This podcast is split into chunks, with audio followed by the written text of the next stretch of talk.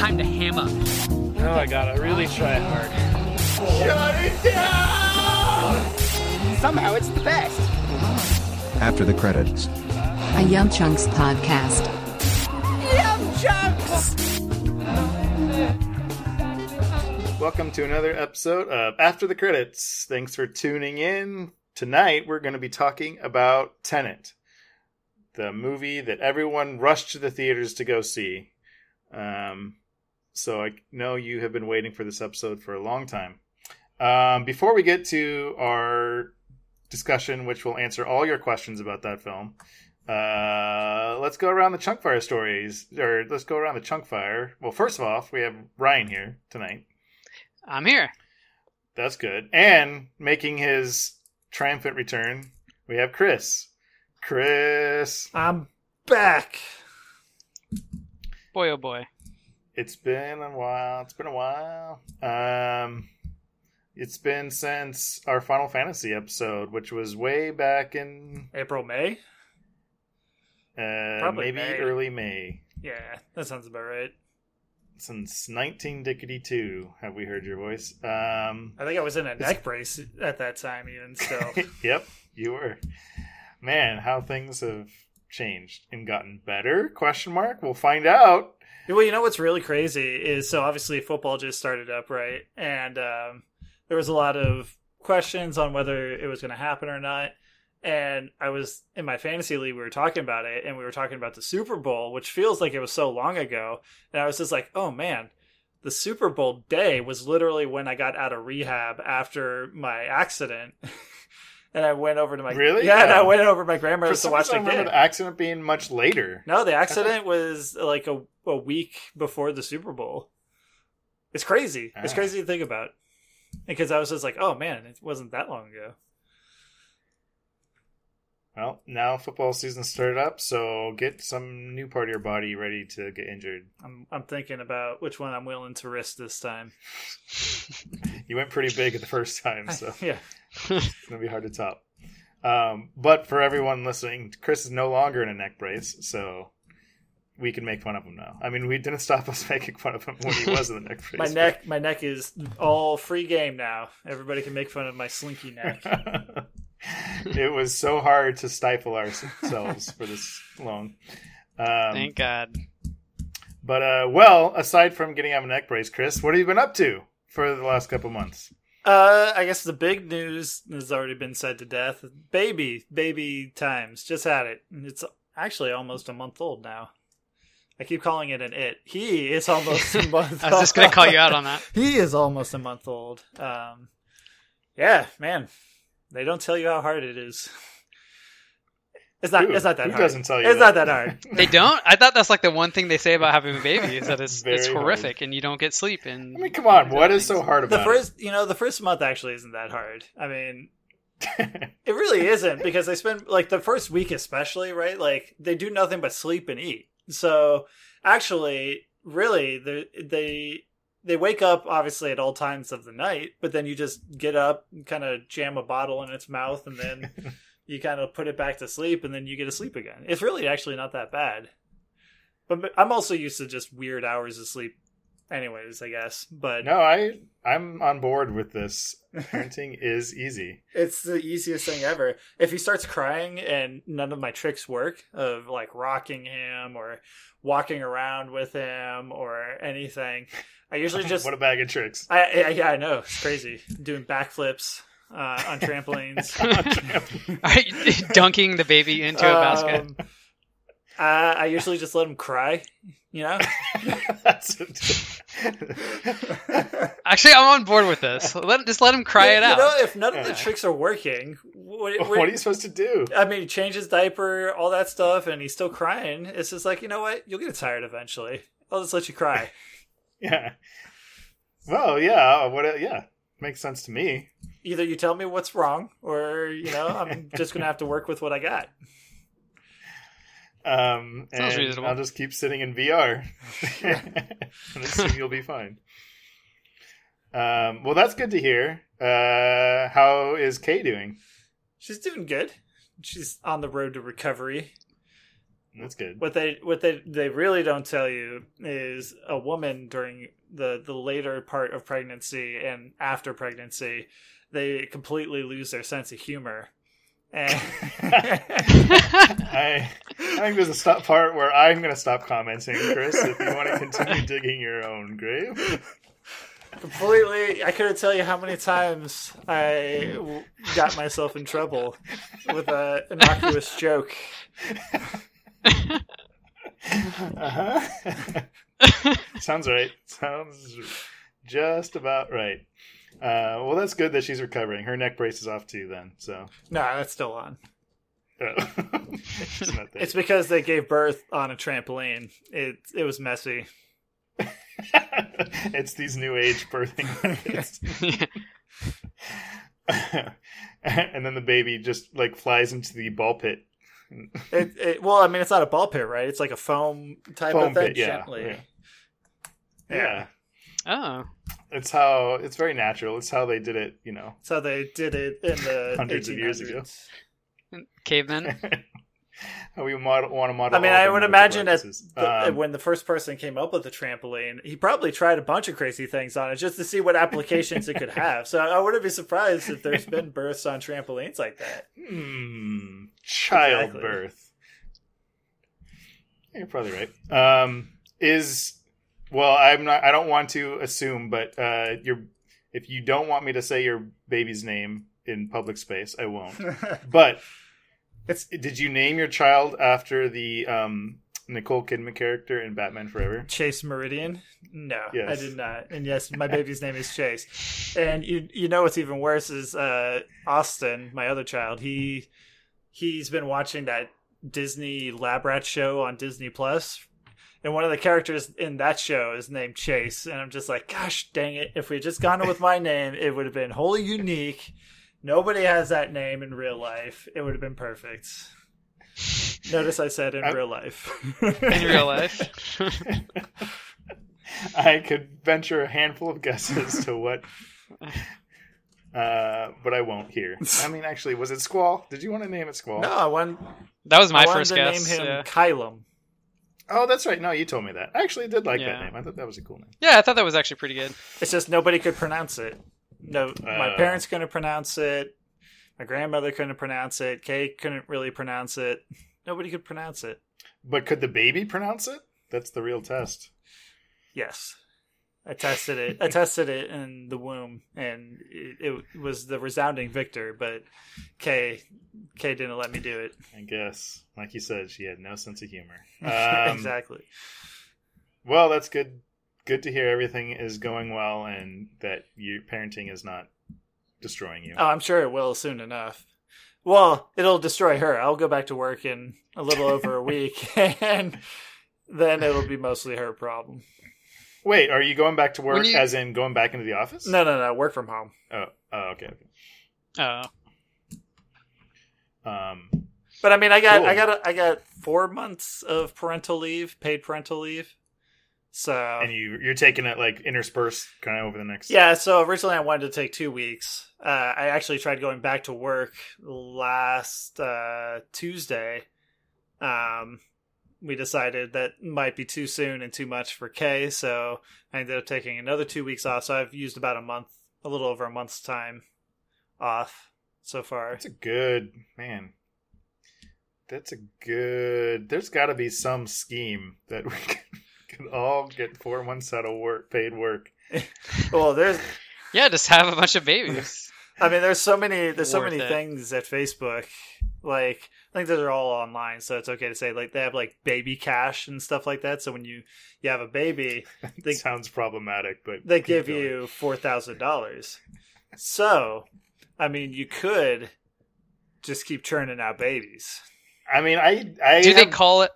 donated plasma, Sorry. and plasma does not pay nearly as well as babies. Wait, they pay you? For plasma? For babies or plasma? Well, either, but uh, I donate plasma all the time. I've never gotten money. Well, donating plasma specifically, not just donating blood, because donating blood they don't pay you, but there's plasma donation centers where they'll pay you. Yeah, I mean, I do that at the San Diego Blood Bank and the Red Cross. I do plasma. I do double reds. I do. Well, look it up. I mean, yeah, there's there's clinics where you go. It's very very depressing, and you don't get paid. You get paid like fifty bucks, and it takes much. It takes like two to three hours to donate, right? Don't they hook you up to a machine Yeah. and they Yeah. they extract the and then they put the plasma and then they re-inject yeah, it? Yeah, exactly. Yeah, I, wa- I that's how I watched Green Book. Well, did, you were missing out because you didn't even get paid for it. Um, I didn't. That's man. Why would you? Wait, Sean, are you sure you went to like a legit center? Or it wasn't just like black market. It was just blood an alleyway, or something? like a van in an I, mean, alleyway. I don't know. Guy gave me some cash, so I figured it was legit. Oh, what we really need to do is have babies donating plasma. There's where the money is. You're just exponentially Ah. getting the money back there. It's true. I mean, I will say that the donation. What are they called? Um, Clinics, whatever. Donate. No, the donation doctors. There's Oh, a name. yeah. of Blood. Uh, anyways, they're always licking their lips when they're doing it. I don't know what that means, but anyway. You know, Uh, so how's so, that? Be? you know, when I knew I was coming on the show and there would be questions about the baby, I really wanted to have a story as good as Vince's uh, story with the the baby on the airplane rolling down the aisle and all that stuff. Sadly, I've only had him for a month, so I don't have anything quite as entertaining. And any It's okay. You got plenty of time. any stories I would, I would not at the moment be willing to say on the air. More- Give it some time. Just keep them stored up. but Well, thanks for sharing what you did share. Uh, but that's cool. You have a child. Now there's two yum chunks with children. we're getting What there. has happened to us? Eventually, you you'll adopt a kid or have a kid or something. Adopt Ryan as your kid. Something something along those lines. Oh, I need the money. if I got a kid, So- I would call him my my warden and train him. Anyways, well, aside from baby related stuff, Chris, anything else you've been up to this summer? Any shows, movies, or games or anything that have caught your attention? I mean, between getting ready for the baby and work and recovery, I haven't been able to do as much as I would have liked. I did finish Ghost of Tsushima, which I know you finished as well, Sean. Um, and I really, I really enjoyed that. Um, I played a little bit of the Marvel's Avenger game uh, before the baby How was born. that? Not good. Um, Uh, okay. I mean, I've heard so many different things. I watch a lot of YouTubers and reviews, and the consensus seems to be like the single player has potential and there's some legit fun there, but that the whole marketing and model of the game is a wreck. It's like an even more streamlined. So like elements of it are like it the ha- like the combat is very generic, and I you know a game that it actually reminds me a lot of in terms of like navigation and stuff is that uh, Star Wars Fallen Order or whatever it was that most recent one that came out. Mhm. It reminds me a lot of that one, whereas you know they were talking about like the Uncharted elements in it, but they were even Yeah. more dumbed down than they are in Uncharted, right? And mm-hmm. almost all element of excitement, surprise, and what you were doing is kind of lost. Unlike you know what Unch- Naughty Dog balances in the Uncharted games, with even though you know you know you're pretty safe in all those navigation platforming sections. Um, yeah, it's just you know I was I was I didn't feel powerful, right? And I'm always the guy to to bring it back to DC and stuff like that. But you know, it just uh, it just felt like maybe they should have focused on just one character to begin with. You know, like kind of bringing it bring it hone in on a character like you know Batman, the Arkham games did, rather than you know trying to jam. Granted, now they're doing the Suicide Squad game, but at least they had the time to hone it with one character to see how to balance it with multiple characters. It definitely just feels like Avengers was just like, okay, how, what would Iron Man fly or how Iron Man flies? He shoots repulsor la- la- rays, whatever. But yeah, you could do all that, but it's just not fun. Mm. It gets it gets Hmm. old incredibly fast. Also, like the funniest thing is right. Okay, you know, like in the Arkham games, uh, and how the combat is designed. If you miss somebody, it, it's very evident, and it kind of ends right there. Right, like Batman will swing, miss, and the Yeah. combo completely stops. Right, and so it kind of has like that almost realistic, not realistic, but you know, it, it feels good. Right, and it looks it Mhm. looks good I could be like just sitting there as the Hulk swinging, smashing the melee button, and he's just swinging away, hitting nothing but air. Same thing with like Thor and everything. It just looks really bad, right? Like it's like I'm supposed to be like a honed combatant and super powered, and I'm just hitting air and just continuing to hit air, just swinging around. I don't know. It's a bunch of gibberish I just said, but uh, yeah, it just it, it wasn't quite as uh, cr- well crafted as say the Arkham games. I felt like for a superhero game. Which, granted, it didn't need to be the Arkham game in particular, but I think Arkham set uh, Well, set the quality bar com- for How does it compare to like the Spider-Man, the the Spider-Man game? Because that's also, I think, a really good example Oh, of making you feel That's like true. Spider, like a superhero. uh, much worse. Yeah, okay. Um, yeah, I mean, I would still like to try it out. Like I said, I've heard mixed things in general. I'm not a fan of the serv- games as a service model at all in general, so they're kind of a notch against it in my book in terms of that regard. But I was still somewhat, you know, hopeful for the the single player campaign. I haven't finished the single player, so I can't really speak to the story and like it Yeah. it through and through. But Yeah. I mean, in the beginning, it was just. I guess it was all right.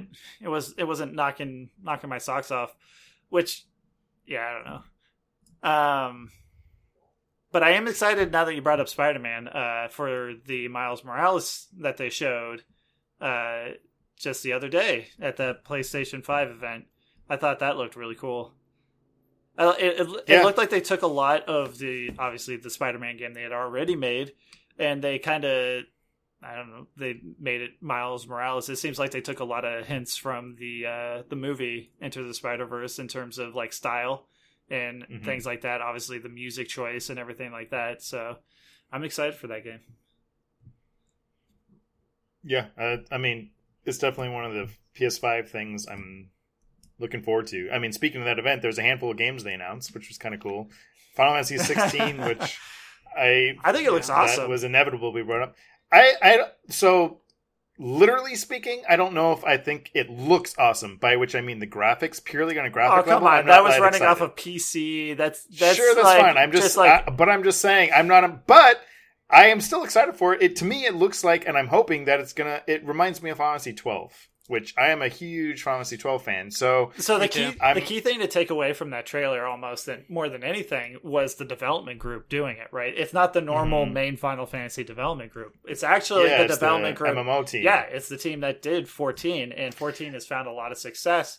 And the director has said, and this is very evident throughout the trailer, that if he got to do a Final Fantasy, which ta-da, he is, um, it would be more rooted in fantasy, which obviously we know the, since like seven mm-hmm. and eight, there's been a big push to have more of like that steampunk and modern tech kind of feel to it, right? And this one, it's very clearly leaning way more back into like the traditional, just like straight fantasy type stuff. So I Yeah. mean that I th- I found that to be really intriguing. Yeah, cool. I mean, like I said, I'm excited for it. I I, I have mixed feelings about the MMO design team behind it because as much as like 12, and for a lot of the reasons I like 12 is some of the MM, MMO. Well, it looks like the combat the combat is taking a lot of seven remake and 15. Yeah, I hope it takes. uh, yeah, And I mean, you guys, I mean, if Aaron was here, he could speak to it. You guys haven't really gotten that far in the 14 MMO. But once you get past the main game, like the, the DLCs, like the story, the narratives is just freaking so good. So, So that's good to hear. Yeah, I mean, it was kind of it was meh up to the part that I played through. Yeah. So, um, but I'm still excited for the game. But then what else? I mean, so that that's cool. And I was not expecting. And it looks like it's far enough. I mean, they're actually showing gameplay footage in the trailer, so that was cool. It wasn't just like a logo and then a teaser and a. I would be, I would still be surprised if we see this game anytime before 2023. I was hoping. I was thinking maybe 2022, but I mean, the, I mean, the fact that that was just running off of I suppose uh, that's good. And yeah, a PC, it tells me it's just, it's more like conceptual, Yeah, man, yeah, right? You might be right there. Um, Resident Evil Eight, The Village, with directed by M Night Shyamalan. I'm, you know, I'm really excited for Village. Except uh, when I first saw the trailer that showed we, you Yeah. know, months ago or whatever at the first unveiling, I was really excited. And I was just like, oh man, you know, I never finished seven. I I really should go back because this is like a direct sequel to seven almost. So I was just Mhm. like, okay, I'll go back, you know. And then I tried to go back to seven. I was just like, uh, I'm too much of a scaredy cat to ever get through this game. well, at least you're big enough to admit it. have you? Have either of you played that game in VR? Yeah, I played a demo No. of it at like E3 one year or something. Was it in VR? And it was, pre- yeah, it was. It was like, yeah, the PSVR. Yeah. Um, it was uh, yeah, it was really. I mean, it was really scary. It, I only played it for five minutes or something, but yeah. Yeah. Uh, what Um, what else? They sadly did not have any more bug snacks uh, at this event. But what what else did they have? Um, I mean, Dark's or Demon Souls remaster. So when Um, you were watching the Demon Souls trailer, where you were like, I, I mean, I was watching it and I was just like, I don't feel like they're doing a good job necessarily selling this game. It looks like he's just sprinting from room to room, hitting attack a couple times, moving to the next. I mean, room. they're doing a good job selling it for the Demon, the, the Dark Souls fan. You know, the the fans of the se- franchise. I think, maybe. but I don't know. Um, what else? Uh, God of War teaser. Oh yeah, that was that was a good way to end it for sure. And Yeah. next year, next year though, Yeah, I, I don't know know, about if I that. believe that.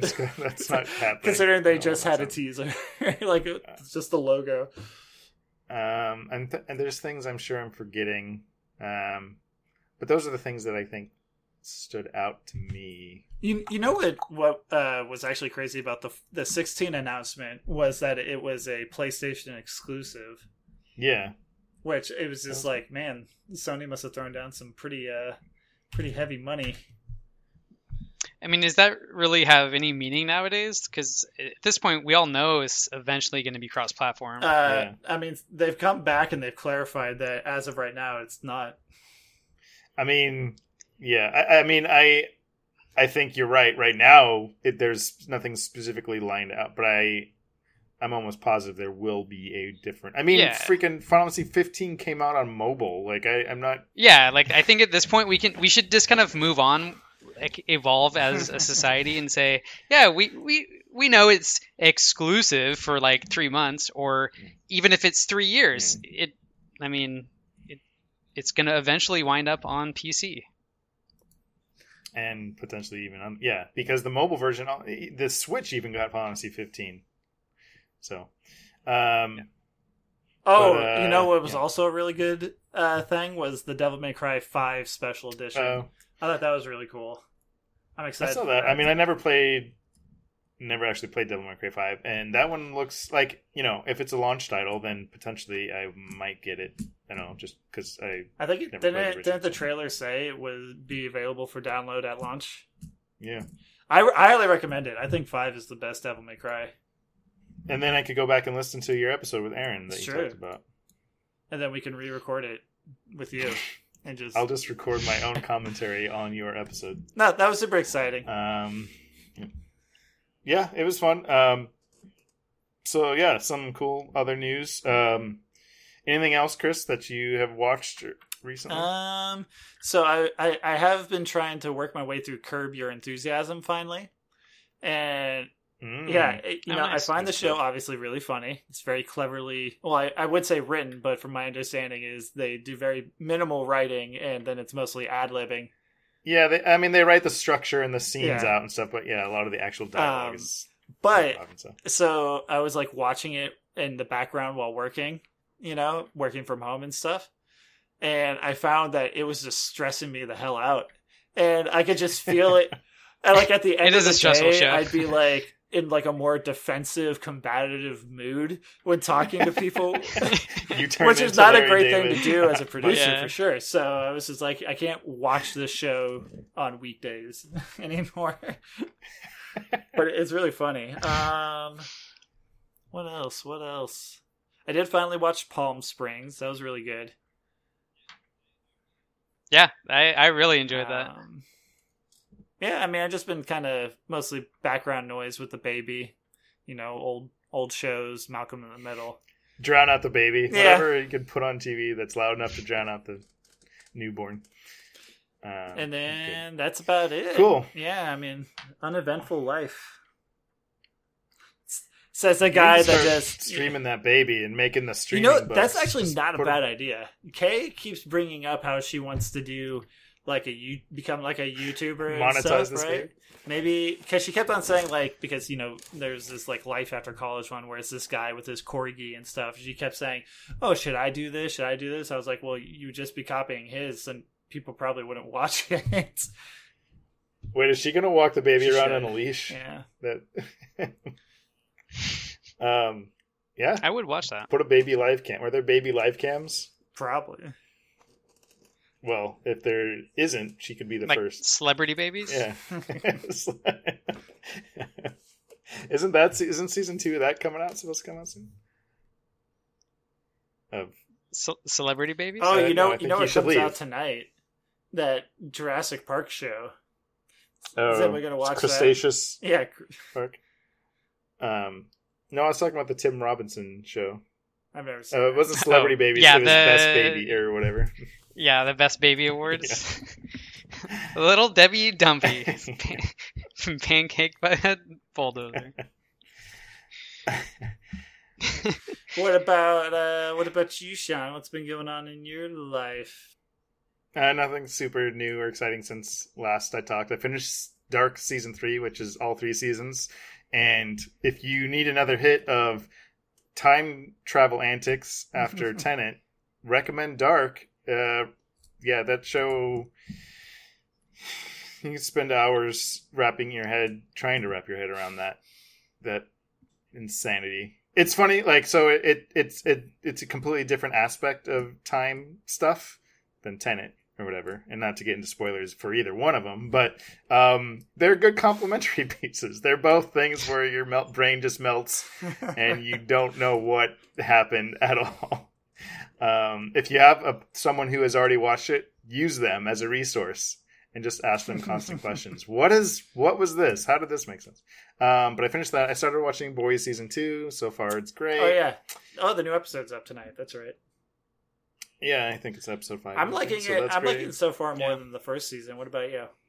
I, I mean, I've only I'm only Yeah. two or three episodes in, but I'm yeah I'm I like the first season a ton. I thought season first one was great, and I'm liking this one a lot too. So I still don't Yeah. quite like. It's it's still just so like depressing. 'cause it's just Yeah. like it's hard to like get excited to watch the show, even though every time I watch it, I'm really ha- like it's so good. But it's like, man, I don't know if I feel like watching another episode of this awful show. Not Yeah. awful, but like show in this awful world. Probably one of the most cringe-worthy things was like the first episode when he pulls the milk out of the fridge. Oh, I no, know. Ugh. that was so hard to watch, Uh, but great. but yeah, that's good. Um, and what else? There's not much else. Um, yeah, and that's that's really Is all. I've is been- anybody watching the the Lovecraft Country show? Oh, I have. Uh, that's I have watched that. I haven't watched the latest episode, but I've watched all the other episodes, and that's actually good. It's it doesn't like it's not amazing every episode. At least it doesn't hit the highs every episode. But say each episode, hit and miss so far. Yeah, it. But it's really interesting in that each episode's its own like it's a a, a different genre. So there's like one episode that's like a like a haunted house, and then another episode that's like a adventure, and then you know, so it's kind of interesting like that. But also, it's just like a really really good show, bringing in you know otherworldly horror elements into America hi- American history and tying it so inextricably and really well with you know just racial issues and racism in America. So I think they do a good job with that. But yeah, sometimes kind of hit and miss. Um, but I'm I'm generally liking it so far. It's really good. The production values I think are pretty cool too. Like some of the stuff they do in it. Sometimes though it does get just like wacky. Like oh okay this uh, there's now wizards on there doing just like straight up magic. Wizard, literally. Yeah. When- I think the Oh, I think yeah, the line's exactly. like, "When did the grand wizards become Like literal?" actual Yeah. wizards. um, but it's yeah. I mean, it's also just like a really important show for. I mean, uh, three white guys talking about a show that's essentially about the black experience in 1950s Definitely America. leaves me super depressed. Yeah. Um, but yeah, so I've been watching that, and um, I don't know what else. That's I can't think of anything else. Ryan, what about you? Oh, um, well, I've been continuing my Star Trek trek. Mm. I finished all the original series, all the original movies, and now I'm on to Next Generation. So stay tuned. for Ooh, are you in? Have you started yet? are you in? Yeah, I'm like Classic season Fi- one, amazing Star Oh, Trek boy. Generation. I forgot how weird that first season Well, is. season Like it's, there's, it's so bad in so many ways. Like it, yeah. it's it's I'm actually surprised it continued after because Yeah. it it definitely wasn't super impressive, right? yeah. Um, Well, I mean, the first And- season and two, there's so much was Gene Roddenberry still like dictating, and it kind of was like once Yeah. they got him, it kind of sucks because they kind of forced him out, from my understanding, a little bit. But the show Mm. definitely improved after. yeah. In fact, it's so much of that first season is leaning on the original series. Yeah. Like, I mean, they revisit the same story. In fact, there's like the same, the crew gets infected by the same species Mhm, or mhm. same disease or whatever, and they even say, "Oh, let's look in the logs. Has this ever happened to another yeah. ship before? Oh, sure enough, it did. Kirk's crew had this happen to them. Anyway, um, but uh, I still like it. It's still fun. Um, so doing that, uh, I did watch the New Mutants. Oh, I need. I still need to. I don't know where I could see that. I gotta check where I could watch that because yeah. I want to. I really want to do an episode. We have to do an episode on that. Yeah, I guess But did you watch Mulan? I did watch Mulan. I have also watched Um, Mulan, which I think we are going to still try to do an episode on that. Yeah, I hope. yeah, I think so. I think we could. All right, well then we won't talk about it. Have you watched I this? also did. Yeah, No, I have Oh, not. okay. Kay would kill me if I spent thirty dollars on a single movie. Uh, yeah. Um, I mean, yeah. New. I guess if we do a full episode on New Mutants, then I won't go into detail. But um, the the way my experience was is like I just had this feeling where if if you were to completely just like like there's this idea that like I'm holding or like we hold on to our lives based on our like like an active force. But of course, our bodies will continue living because the human body wants to stay alive. But it's had this feeling where it's like, if I just kind of let go, I think my soul would just like leave my body. That's how I would describe that movie. I'm not sure if that makes sense, but but that's the best way I can describe it. It's just like complete, just just giving up everything that makes you tethered to this planet or to this reality, and just disappearing into nothingness. So if you do see it, So be top prepared rankings. for some Well, yeah. it, so does it? Just answer this: Does it fall either on the very top or the very bottom of your X X Men cinematic movies rankings? yeah it i hate it because there, there's some x-men movies that i like i hate i love what is it? Hate, i love hate Yeah. right? Um i Like can't even love hate it. Was that? Uh, like Wolverine Origins. yeah that's actually a good right? Because it's so famously bad that you kind of it kind of comes back to being like fun to watch in a way because it's like this is so stupid. Um, but you kind of say that with a smile. This one it- like like, like i said i kind of just i wanted to stop existing i guess. Um It's a weapon of mass I destruction. wanted to stop movie. existing. That's a. It'll uh, create lethargy in whoever watches it. it yeah it, it- yeah well anyway i won't go into that any more detail it'll it'll depress me um so yeah i guess it has to fall on the bottom to answer your question ooh. um yeah um i did start watching that new netflix show dragon's dogma which i thought it was going to be something else than it was I watched the first episode. Is How far it is it based off the Like, game? Yeah, y- yeah but loosely, loosely. yeah i was I gonna say know they were making loosely a show off of because yeah I mean, it, it takes the same kind of general concept of you know the arisen dragon, it's, but like none of the setup of the game is there or anything like that. yeah Okay. Um, I'm like four episodes in or something, but Okay. it's more like it. To me, it felt like like oh, that Castlevania series was really cool. Let's let's do that, and it, it just kind of felt like I think I've said this before on on the maybe multiple podcasts. I just really hate that cel shaded. Uh, it, it's such a cheap Is it the same style as like Dragon animation. Prince? it's close. yeah, to it, kind of 'Cause it's 3D. Maybe Yeah. not even as good as Dragon Oh, Prince, yeah. but I don't know. It's just like every time I see that, I'm just like, man, this seems so lazy. Yeah.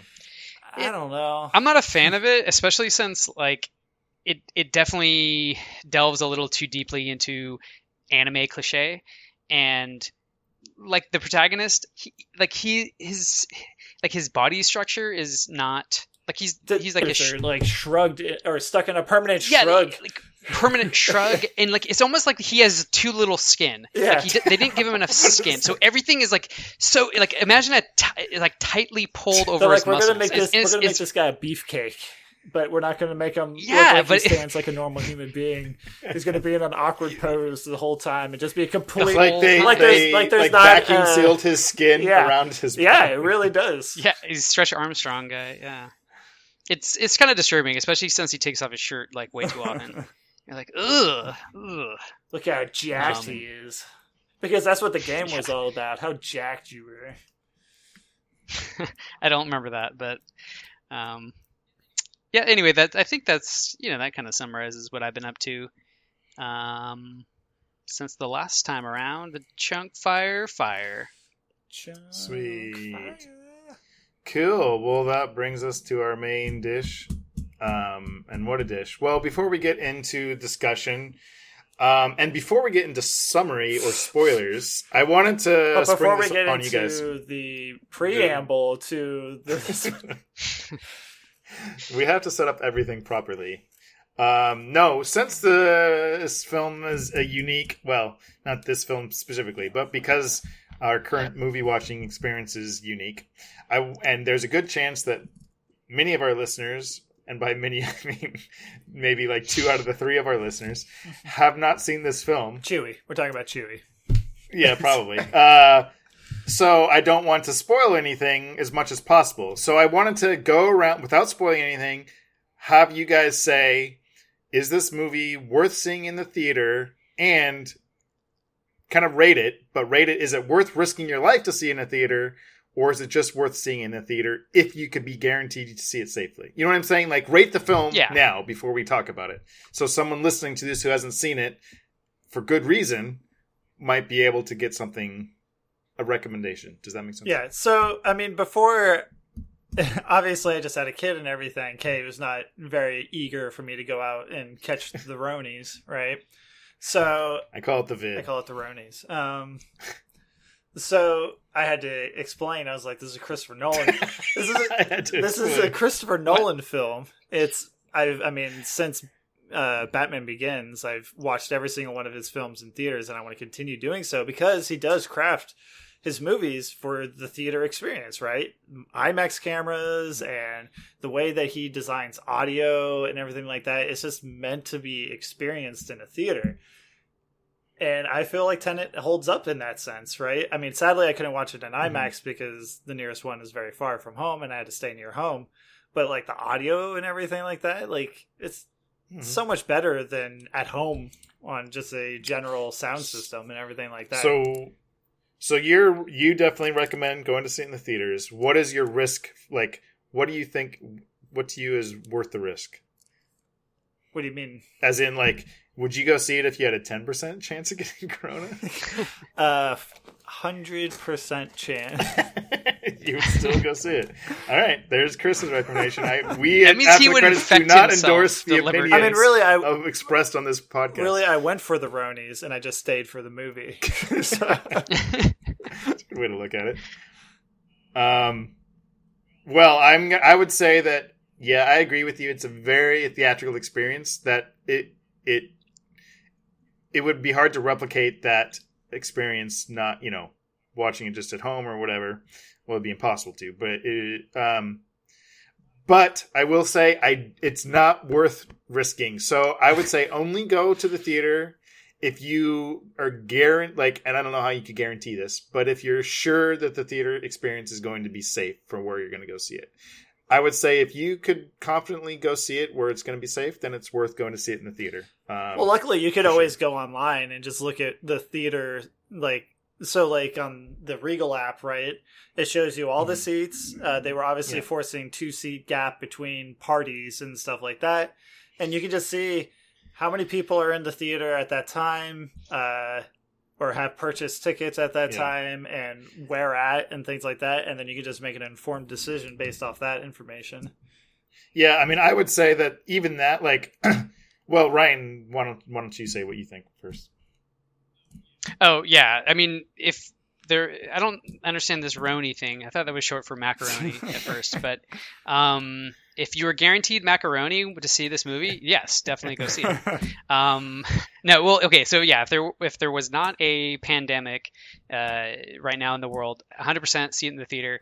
Um, but since there is, I would I would say it's not absolutely necessary that you risk your life to go see this movie. Yeah. Um, however, I will say you are missing out on a on a unique experience that you I do not think you can get at home, and not just because of the grandioseness of the way uh, Nolan shoots and all that stuff being catered towards a, a theater experience, but I think there's also something about the nature of the film itself, and without getting into Yeah. details, that it it makes the experience more heightened. Yeah. Um, the other thing too is that maybe I'll yeah like just uh, when you're watching a movie at home, like when I watched Mulan or I don't know whatever Onward or Bill and Ted or whatever, right? Any movie at home, right? You're you're on your phone. You're more there's something relaxed. going outside. You're relaxed. You're getting up. You're going to the, like right. It's a it's a different experience when you're in the theater and Pausing you're the just movie, like boom. This is all this other stuff.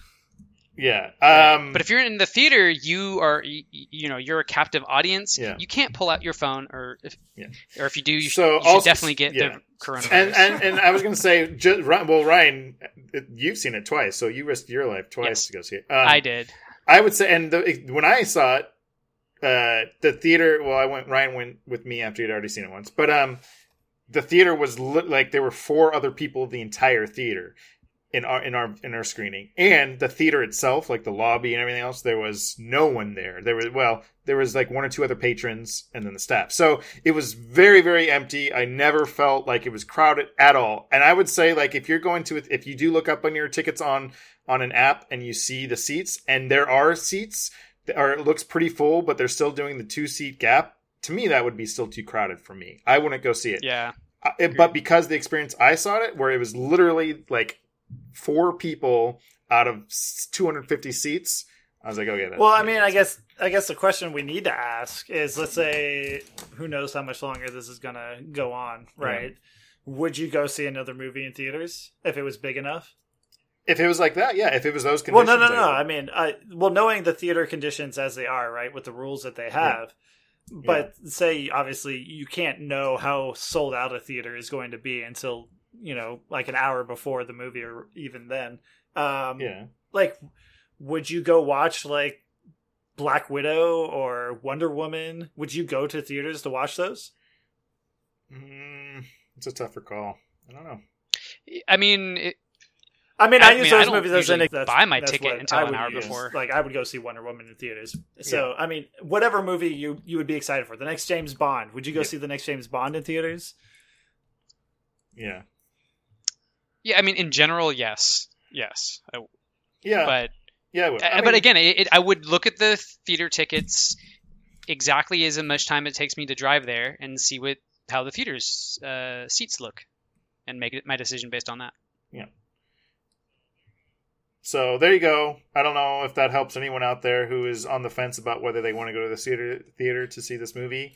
You have our thoughts on the matter before we get into spoilers. Um, but if you don't care about spoilers, then continue listening because we're about to get into it. Um, so now let's summarize. all right this film. sean let's see how let's see how let's see those skills All right, so actually, if you start playing this episode backwards from here on out, it will actually explain everything.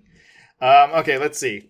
Um, we open in a opera house. There's some sort of um, terrorist group that this, um, you know, um, U.S. group or U.S. CIA operatives clandestine group is stopping these terrorists. They get a contraption the main character is is captured he takes a cyanide pill and that was it was fake but it proved to the cia or whoever some mysterious group that he was trustworthy that he was willing to put it all on the line so then he's brought into the fold about this secret group called Tenet that basically is aware of the idea that there are things in the world that are running backwards through time and that somewhere in the distant future people have figured out how to manipulate objects so that they will run backwards to our current flow of time does that feel like a succinct, accurate description of I don't know if you can accurately is? describe the type of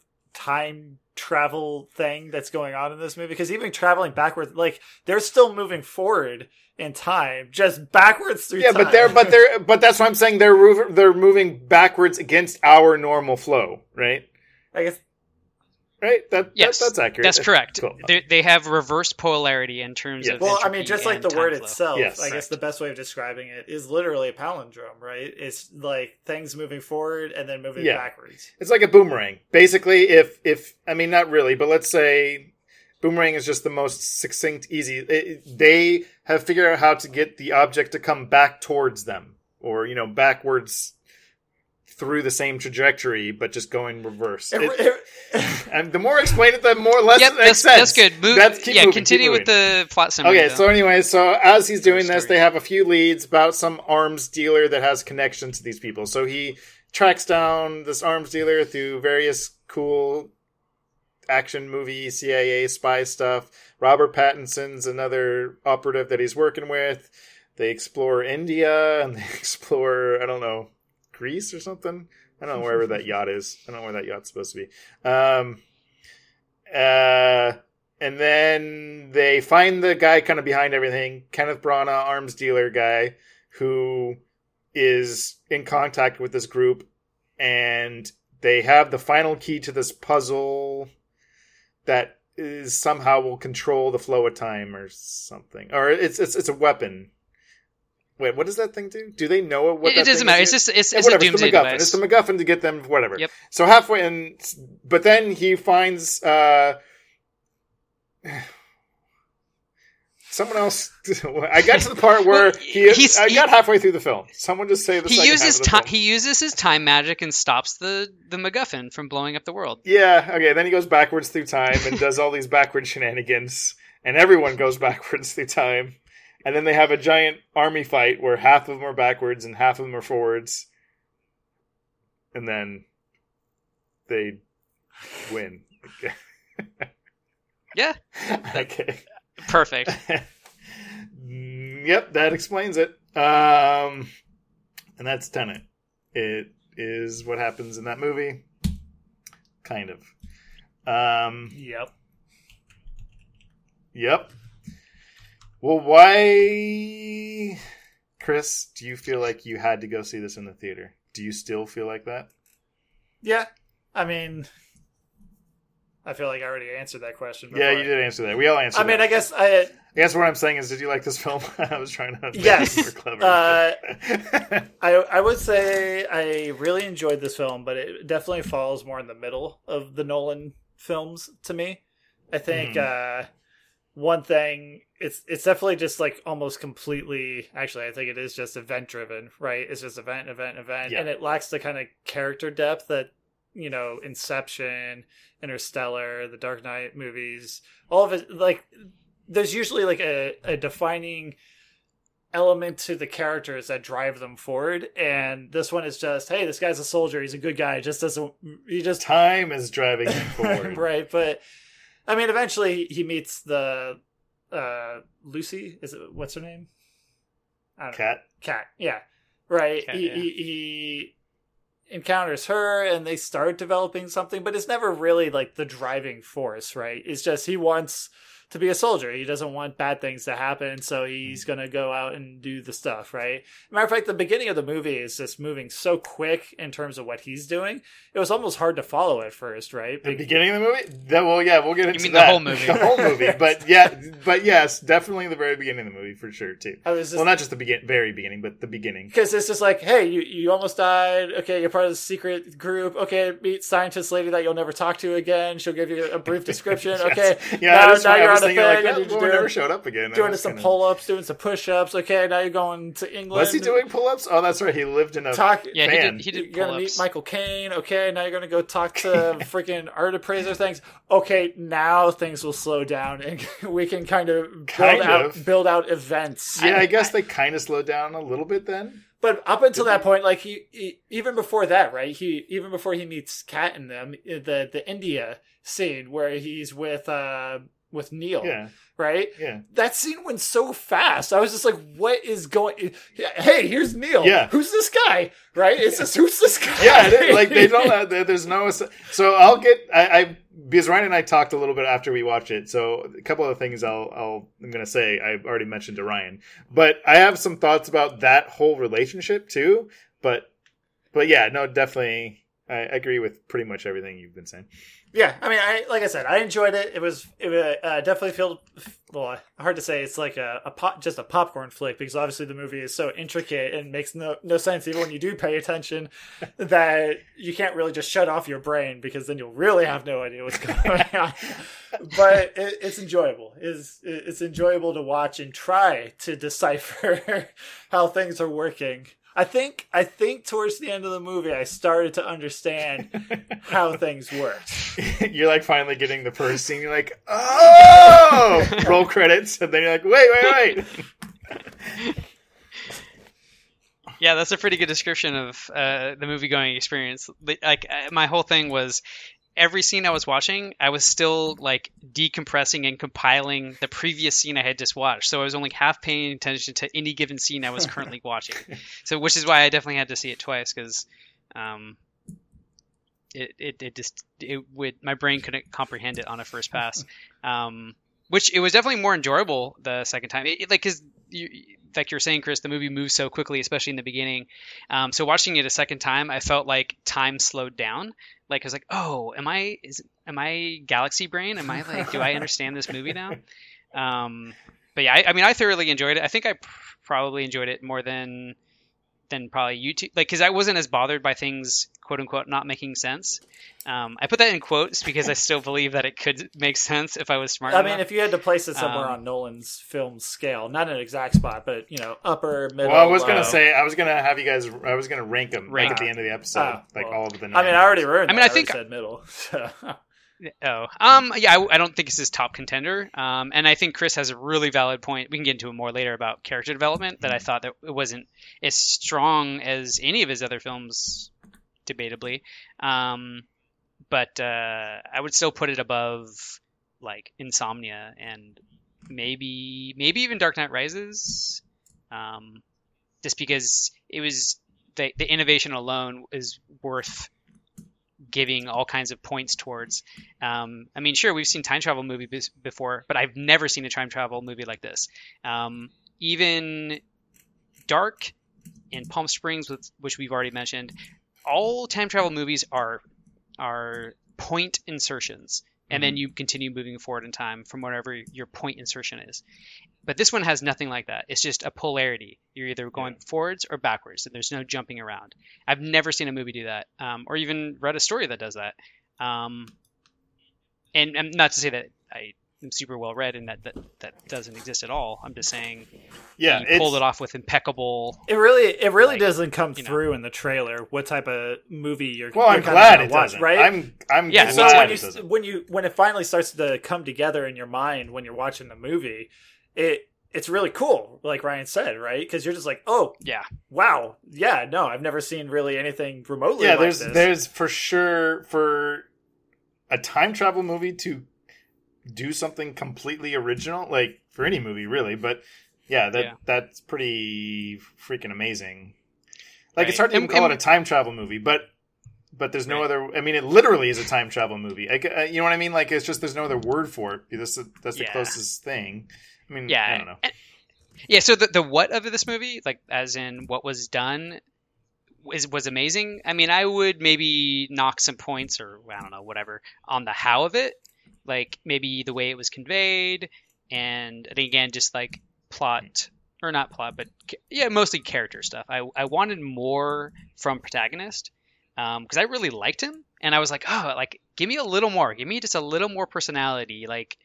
Um, even if you have to mug a little, like I'm okay with that. Like you know, because you know if you, uh, this movie's obviously compared to like Bond movies, or which which I didn't actually pick up on a lot of that.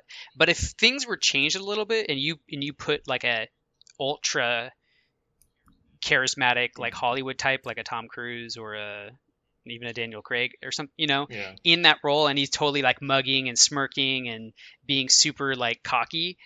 um, you could kind of see, oh, okay, now this movie takes on a very different tone, and he's he's like this, I don't know, He's very straight. Yeah, I mean, I, suave. I, yeah, the the Bond things are. I mean, the whole Michael Caine thing with the suit. It's very like there's a lot of Bond Yeah. stuff in there and stuff.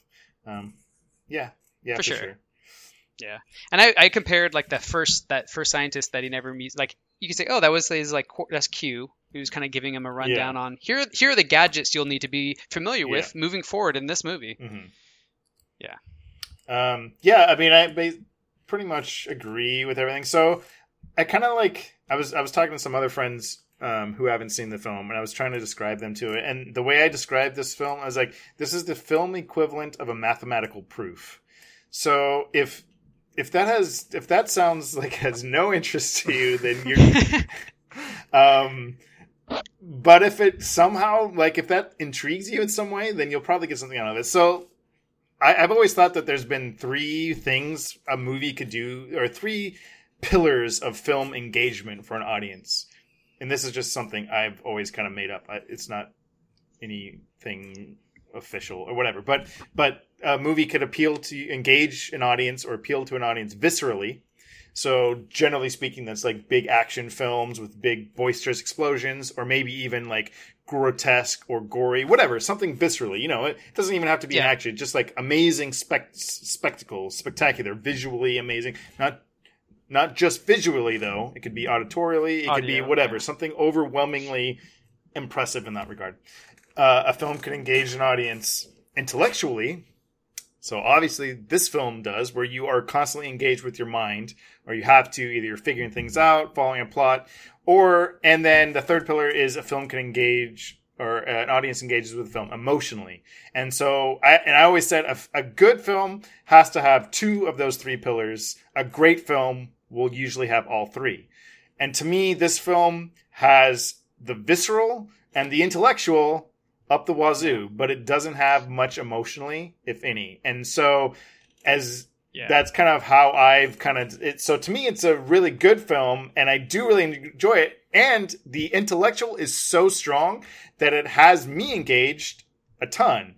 And I know it will engage a lot of people who love those types of things. Where they're trying to like people who like dark or I don't know, whatever, figuring out or or even things like Lost, right? Now, to me, Lost kind of is very emotional, but there are people who love Lost just because of the wacky plot shenanigans and stuff, right? If you're someone who loves those types of things, then you'll probably like this film. But a lot of people don't, or they're not at all interested in engaging intellectually in a film. And if that's you, you probably won't like this movie. Um, I should have said that part before we got to spoilers, but uh, that probably summarized my feelings best. But um, You know, thinking about more about, I, I actually did have a theory. Uh, I mean, it's not a very deep theory or anything, but I did have a theory of why maybe the emotional kind of took like the backseat and like how we discussed uh, characters not being as uh, driven by character elements like they were in his previous film. And I think it's because of the time travel nature, right? And how the obviously like almost every single time travel movie ever, there's a loop, right?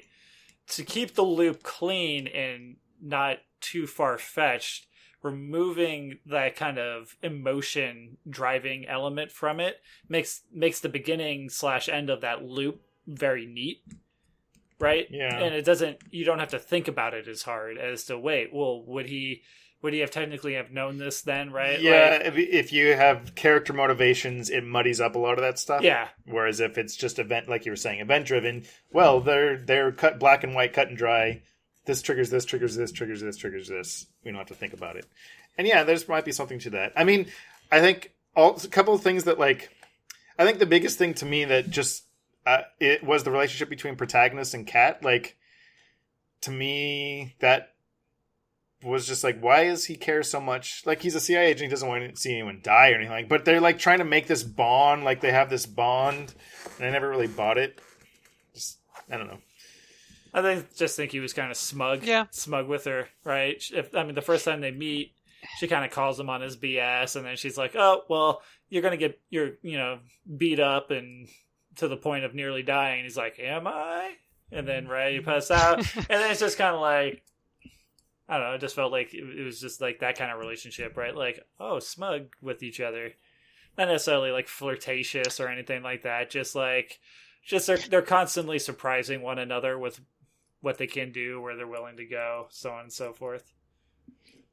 Yeah, I have to again. I have to kind of lean into like the performance, not necessarily like against for or against, just kind of as it happened. That like different actors acting can just portray uh like emotional romantic connection just even if the dialogue's the, the exact same of what it was in this movie. And they could have conveyed that right? You're like oh man there is a initial romantic interest. I mean obviously i don't know if that would hold up for the rest of the movie because you'd have to start engaging in whatever that would have been on paper. Um, but uh, yeah again just the lack of emotional connection for me was more driven from uh, yeah just like the selection of or the directing of their performances more so. Um, Yeah. it just there's they're a li- too efficient with communication rather than natural human communication is a little more i don't know yeah inefficient. It's goofy and weird and you say us like i just did a bunch. Um, Right, but like I mean, The that one- goes back to what I said or what we were kind of talking about earlier, right? With how quick things were moving in the beginning, right? Everything that was said was just matter of fact, right? There was there was no jokes, there was nothing. It was just like Yeah, matter well, of I- fact. there, there were jokes There were jokes, the but I. I, I, I the way I remember describe it is that it's it's humorless, and I don't mean that specifically that there was no jokes or it wasn't funny because there were some parts that I kind of you know chuckled and stuff, but it was humorless in its sensibility. It just like it was so, and I was telling, I was talking to Ryan, you know, I was saying it's such a weird film, especially at the beginning, because like you you don't have any bearings for that first hour. You're just like left floating, and it's not even the crazy part of the film yet. You're just like, oh, and I, it, it they just have so weird, many weird little interactions, and some of the editing is weird. And I and by weird, I just use weird because I can't think of another. Like I don't think it's bad. I do think it's intentional, but I don't know why he does it that way. Just like the scene with Michael Caine, where they're kind of joking about the suit, and then he's joking about like, oh, box it up. No, we don't box it up. And then he like, like there's like these weird interactions that I'm not quite sure. Like it's kind of showing that he's a little fish out of water, a little bit, right but I don't know. I, I, I don't know. It's just hard to describe. And in some ways, that kind of engages with you because I'm trying to figure out what is hap- Like, what is this Yeah. film doing? But at the same time, So I- it's like I have no ground to stand on. I don't have a basis yet. Right. And I wonder if, like you said, it was obviously it was intentional, but if you know, upon further dissection, to understand, okay, why why is he making me feel like either like like a disconnection or feel weird, like I would call it like untethered from the movie, Yeah. and like it's like oh well if I if I have this like weird untetheredness, but he's still able to to draw me like I feel a Mhm. force towards the film. I'm intellectually engaged and I want to understand both on a like, okay, what is happening in this movie? What are like, who are these people? What is this time thing going on? As well as something about this movie it has me unbalanced. Mhm. Um, and so if you if you have your and you're you're you're carrying your audience through with this dynamic that really cannot like I don't know if I can think of another movie that has that coexistence. And then the, when they really dump it on you with the crazy time travel stuff, maybe that's kind of where he was going because you, in order to like, I don't know, accept this idea of time moving backwards, you can't be tethered to the realm. What was the line that the guy says that like you can't keep thinking linearly, right? Yeah. Like you can't keep thinking in this certain narrow-minded point of view. You have to kind of un untether yourself from this this timeline and allow yourself to be f- I don't know. I'm really reaching here, but I'm just kind of curious to see if if this movie, yeah, will this movie be studied the same way, I don't know, Inception will be studied and you know, be the same like kind of impact on cinema in the long run. Yeah, I don't know. So I mean, yeah, it's it. I, like I said, I, I I think it will in some regard because I think just the pure, the pure, just like effort attitude of what they are doing in this film is so much like it's so ballsy. I don't know how to put it. It's just like, yeah, we're doing this. Like, wait, what do you mean? How we're we're gonna do what in this film? For like the whole second half of the film and the rest of it, yeah, we're gonna basically be like, but how do you film like? How do you film that? Because just like the fight scene, right, where they're at the Oslo airport and he's, you know, you find out he's fighting himself or whatever. Just like think about how you would approach even filming that, right? Because Right. some every some shots this part's going in reverse, but this like how do you how do you compose that that shot that frame? Obviously, lots of digital effects, I guess and maybe that's the easy answer and it's not as complicated as i'm trying to make it but but it, it just like you know but then magnify that by a whole film level of stuff it's just like the sheer the sheer It really, it really hurts my brain to think about someone hubris. fighting someone moving backwards in time while he's moving forwards through time. so you know also i was thinking about that whole i was thinking about that scene a lot too.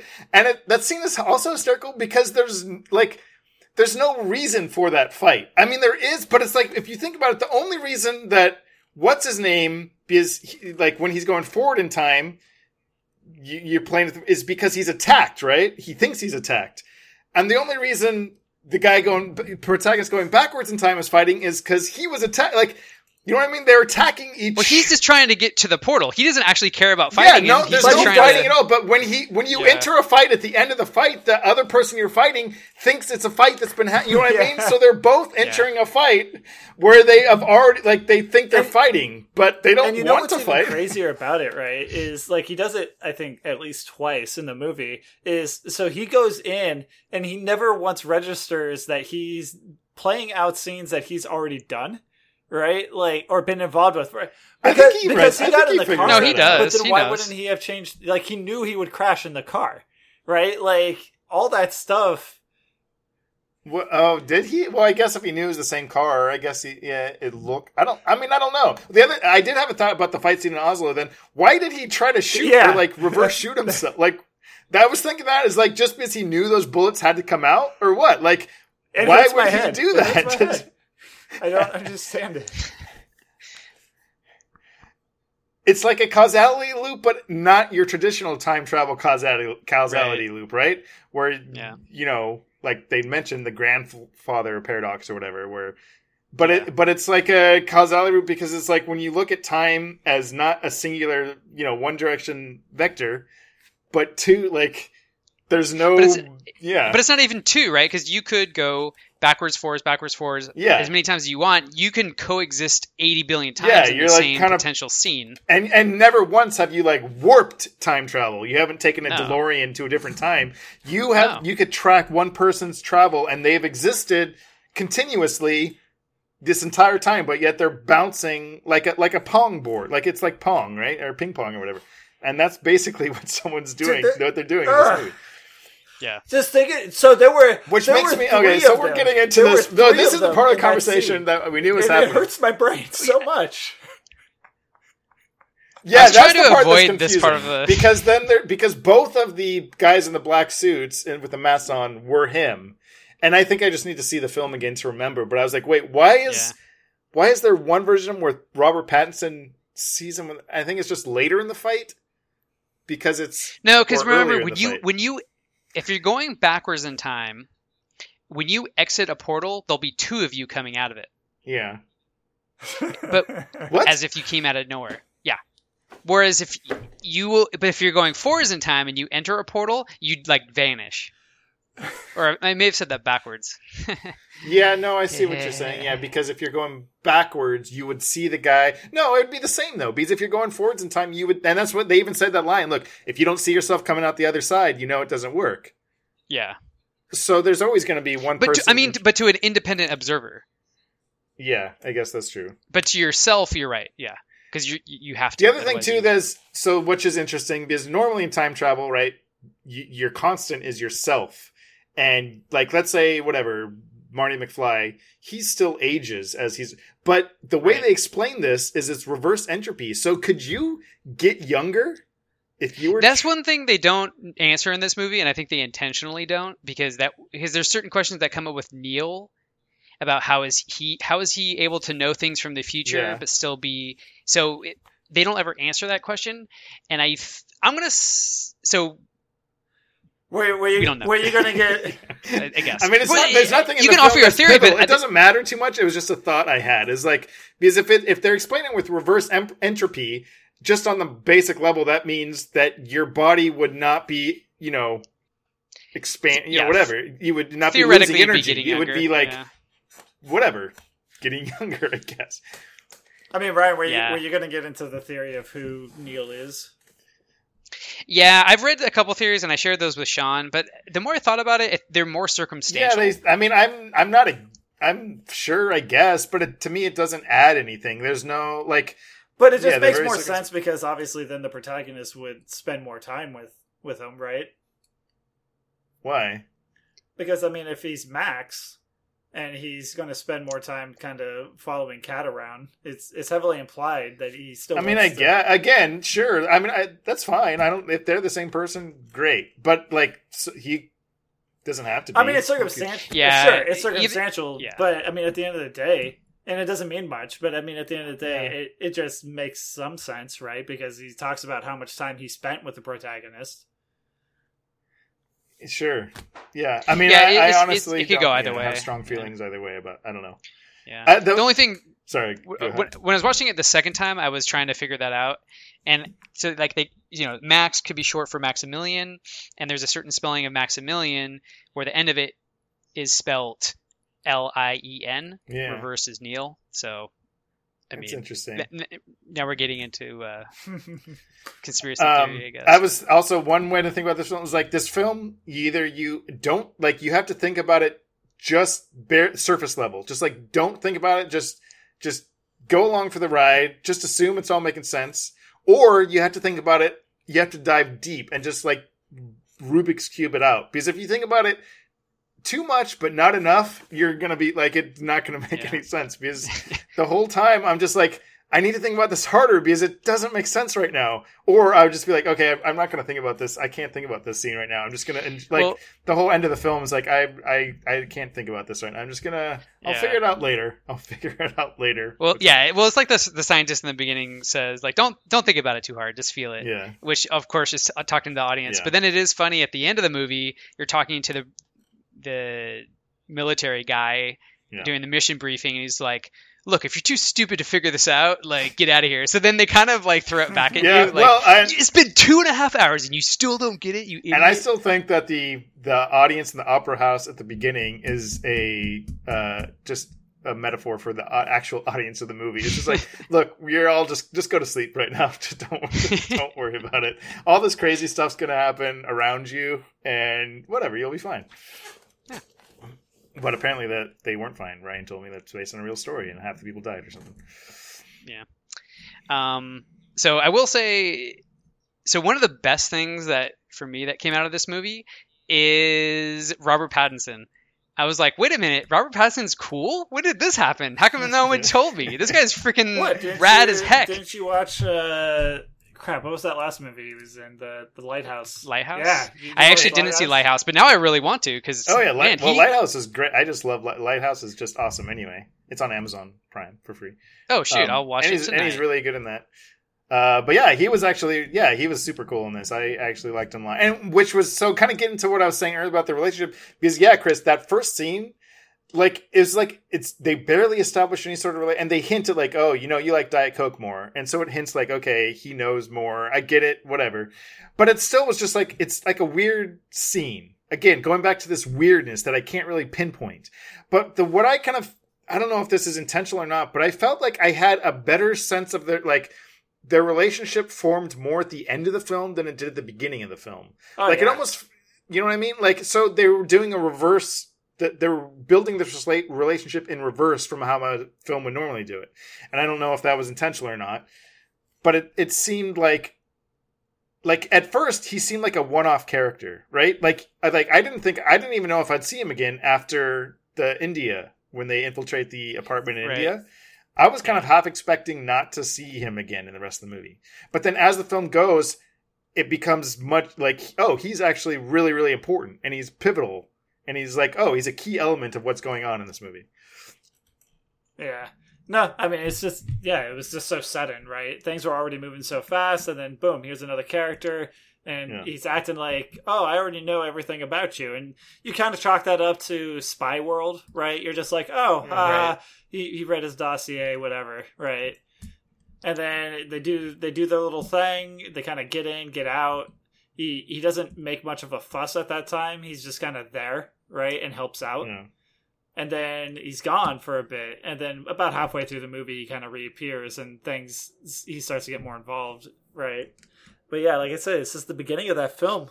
There's just so many characters thrown at you and you're like is he important? Is she important? Are they so important? Like, so the biggest so maybe like i said the plot is just kind of especially in the first half of the film like the whole art stuff. I like i i still don't well exactly. okay why so that's significant or why i care let's play about this out. Let's play this out right real fast. Because actually this is one thing i wanted to get into to further my point of just how crazy the beginning of the movie is is okay so uh real real of uh thing goes bad right? His team fails. Uh for some reason they then decide to put him through some tests at the end of it. Uh he passes the test is like congratulations you're part of this new top secret thing and but I can't tell you anything about it. It's it's nothing. You just have to kind of figure out what it, it's nothing. You literally have to figure out what it is. Um, and we're gonna put you in a windmill yeah. Okay. He, he, he, he for some reason meets up with a scientist who gives him a non-explanation of things going on. You have to prevent World War Three. What that is, I don't know. Just go about it. Okay, so somehow he he takes the bullet that she had, traces it to the the Mumbai dealer, meets the lady, meets Neil. Lady's like, okay, Russian guy. Okay, that's the villain, Russian guy. That's where the connection is. Okay, so then he meets with Michael Caine, and Michael Caine's like, "Oh, this is how you're going to meet with the the art lady to get you in with the Russian guy." But that's where things get a little off kilter, right? Because then he gets way more involved with the art thing than he does Yeah, the that's what I'm Russian like, guy. I, I just don't understand the significant like she was she was being blackmailed because she sold him unknowingly a fake Goya. no she didn't drawing. sell him she bought it she's his wife Oh well, it, I guess it's an art appraiser who unknowingly sold Sator a forged Goya drawing. okay And then he uses that after he finds out to keep her under his control. But I, I still don't and then he a- tries to that doesn't make destroy the art to get her out. Not that that would actually get her out from a crazed maniac, I would assume. like what how does that blackmail on i don't i just don't understand like how is it like I don't know. Why is he black how is he blackmailing her with forged art? And why Maybe because it would ruin her life if they found out she failed at appraising something she- properly. May I, I mean I guess sure. If that's the film to me it doesn't really ring true when she's like when she's so desperate that she would do anything to get out of it then I wouldn't care about the blackmail. Like okay fine. Tell them about Well, it was more the kid, right? Yeah but again that then that's the then the blackmail is that he's holding her kid hostage I mean, that's really right what it that's the power into. he has so that's why I'm saying this whole art thing felt like a whole like diversion like But that was how the protagonist got involved. I guess. And okay, yeah. So the art thing was like a it was just because there's a significant amount of time devoted to the art stuff yeah. in the movie. So that's why it's like I wouldn't maybe mind it if it was just like a clearly just like a plot point MacGuffin, but there was like so much built up around this, and then I still never like quite got the significance of it. Um, and I'm sure I'm whatever. It's just me or whatever. I'm missing stuff, but it just felt odd. Um, uh, so a couple other so so the the um time portal switcheroos The turnstiles. Turnstiles. turnstiles. So, okay, I brought this up. Ryan and I were talking about this after we saw it, but after he gets woken up from the car that explode freezes and he's fine, Which he- also didn't make much sense. I don't know because that, the Yeah. that also fire- happened so quick, and I was just like, "Wait, what? What? Yeah, that whole sequence I barely He's alive. What happened? And they like left. There were so many things that they either didn't show or they showed so briefly. I didn't know if it was significant because I guess he meets himself and he gives himself the thing. Yeah, he does. But I, yeah, I don't remember that part at all. It, they show it briefly because it bounces in the Yeah. back seat of the car. Oh yeah, I don't. Yeah. Uh, anyways, okay, so he wakes up and he's in tent town, or he's like in a tent with Robert Pattinson. Tent town. well, That's he's the- whatever, live. the little vacuum Cargo crate? vacuum chainer chamber. And so at that point, they're still traveling back in reverse time, right? They're reversing Ah, through yeah. time. But then, I- I- what was the? Remember, Ryan? What was that thing I brought up? Yeah. Okay. So he's he, they're traveling back through through time. Why? Because Kat got shot and the bullet Oh, has that's right. radiation, and they need to to in, if if they now are synchronized with the radiation, as in the polarity is reversed. It's no longer poisoning her body. Of course, getting shot isn't super great for you either. Um, so they need to stay in that time enough for her to be rid of the radiation and healed. And but then, of course, once they're done going through that, they need to now reverse time so they can Yes. go forward again and So that- their yeah. lives So that was so the they whole return reason to they're going Oslo, to Oslo. Airport. Yeah. Yeah. But then, as Sean you pointed out, the very next scene, they're actually are again, once again, in another cargo crate on a ship going backwards through time. So why? Yeah. How did that occur? And Like, if they, did- there's a there's a huge plot element where it's hard. They don't just have these time chambers themselves. The only ones they have are the one in Oslo or the one in Kenneth Branagh's place. Right? That they make a point of saying we we got to go find one. Okay, there's the one in Oslo. Fine, we'll go to that one. So if it's so hard for them to get these time, then but then they reverse it anyway. You know what I'm saying? Like, how did they reverse it again? Because they show So the- shots of the ship traveling backwards through the windmill factory or the film farm. th- so the only thing that like w- with these things you can sort of like shoehorn in explanations is that on the quote unquote first pass that protagonist had he actually made his way through the future to then send back a cargo ship that had a time travel thing with the cavalry i mean that doesn't really make sense but that's the only possible explanation is that they didn't have it at that time until he had made it to the future enough to send back another ship I I suppose. I, mean, no, you're right. I mean, with anything with time travel like that. But the question is then, well, why didn't he just send one back to right after she got shot and they're in? You know what I mean? Like if he's sending stuff back from the future, I guess because he had already experienced it, so they know they have to go. Down. Like then They you get into those it, questions, yeah. where it's just like, wait, it already happened. Yeah, so it's have- funny because they say like you know what's happened is happened, and they don't ever show someone necessarily un Yeah. or undoing or or not doing something that we know. And, that, to and that's the stuff that that's the trippiest part that always yeah, catches it, me it up. messes with well, your really, head the best so part bad. about this movie Um, is once you understand it, you're like, there really was no threat ever. well, they've said that multiple times too. They're like, "But the world hasn't ended, so we know we're fine, right?" And we're like, "W- "Or are we?" I don't know. Like, Well, well, I mean, that's sort of the message. I think one of the messages of the movie is like, look, what's happened has happened, but that's not an excuse to do nothing. Um, Yeah. I don't know. It was, I think, a pretty good message. It may have gotten lost a little bit in the mechanics of the storytelling, or, or you know, so yeah. like, I mean, the thing is that I could see an entire franchise using this mechanic because, like, I Yeah. want to see more of. It's like it's so unique and just the me- like. I just like. I just need to see more to figure it out more. You know what I mean? Like, So- Yeah, so Sean, that actually brings me to like my one of my main points about or things I want to talk about this film is that I enjoyed being in this world. Yeah. I just every minute I was spending in this world, it, this could have been a three and a half hour movie or whatever, and I would just have enjoyed every second of it. And maybe it was because I just loved playing around with these stupid time travel what's its or just the way Nolan constructs a world. Um, which I would say is also probably maybe more true because I think I feel a similar way as other Nolan films. But but I anyway, going back to your point is yes, I want more. I want more sequels. I want to continue living in this world because it was just so much fun. Um, you know, for whatever combination of reasons. I mean, is there anything past uh, him cleaning up in the birth of Tenet, or I guess the death of Tenet? I don't know. Well, yeah, I mean, to me, it implies Is- it, is it definitely protagonist- implies that there's this whole world of missions that that that the like things that Yeah. that he is the founder of Tenet. I guess I don't I don't know. Yes, he is the Um, founder of Tenet. Also, this is another thing I noted. Obviously, Tenet is a palindrome, but I thought they could have made it clear why it's a palindrome.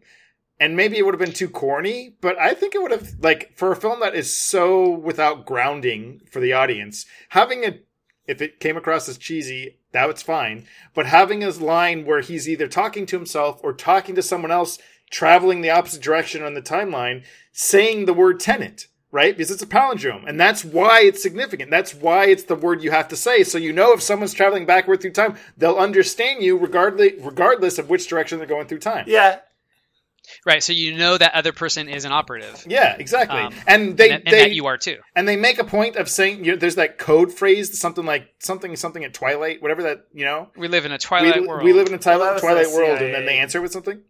one. Yeah. Yeah, but Yeah, that's, that's- why, that's- like, yeah. but they hint at these. That, so they set up this idea of a secret code, and then- then they could have paid it off in a cool way with this palindrome thing, or come up with another palindrome like race car, race car. Even though that's not a phonetic palindrome, it's, a spelling. yeah, it pal- you know what I mean? Like whatever. It'd have to be, you know, like a phrase that works backwards and forwards, like so that you know, like, oh, that's an operative, because that's the, the significant of the, of Tenet. Well, at least Right. partially, but it never is clear.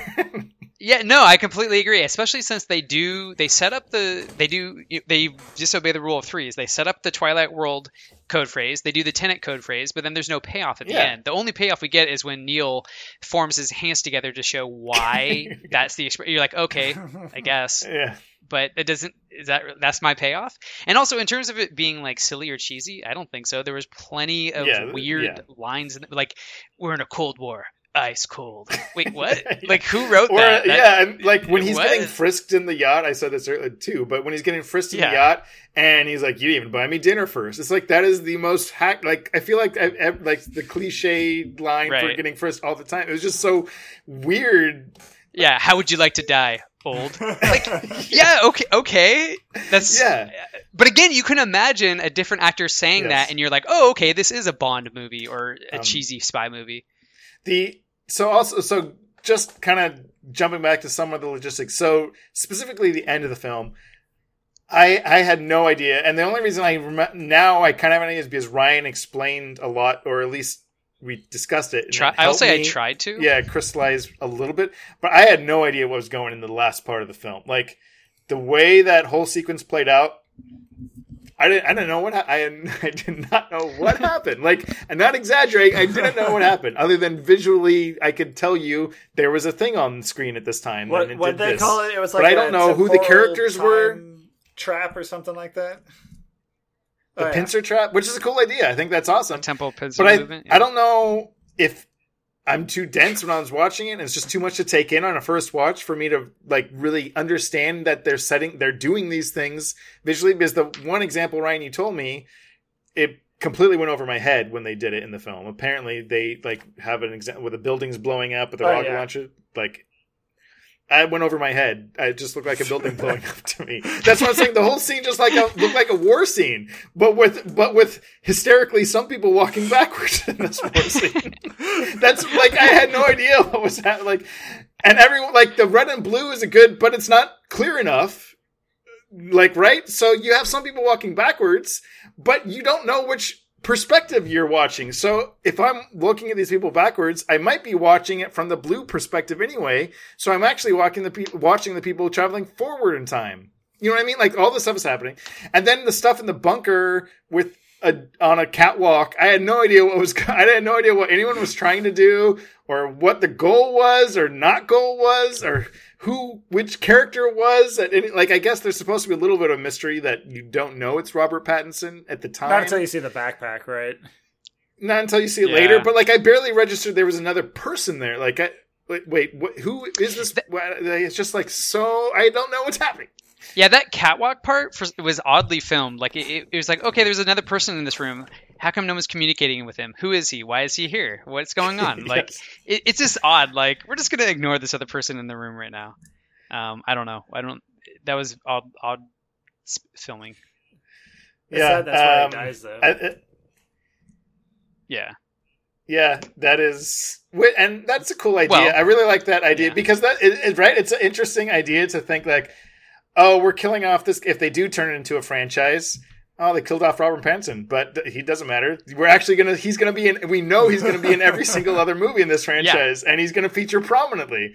And so Yes. you see the end of this. That's what I'm saying. Getting to this idea that you see the end of this character, like at the beginning of the relationship, almost like it's a, it's a strange thing, Yeah. which is really cool. And it's almost like one of those things. It's like, am I just not think like, am I just not mentally processing it enough to appreciate it? And it's really like. I, I get that it's brilliant just on the pure idea of what they're trying to attempt, but maybe it works on so many more levels, but I just can barely grasp the first level that I can't Yeah. even pretend to think of like what else is going on.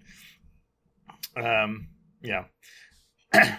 well, any other any other questions? Any other things that we could answer for people about what happened in this movie? I I didn't even get that the opera house that it was Robert Pattinson.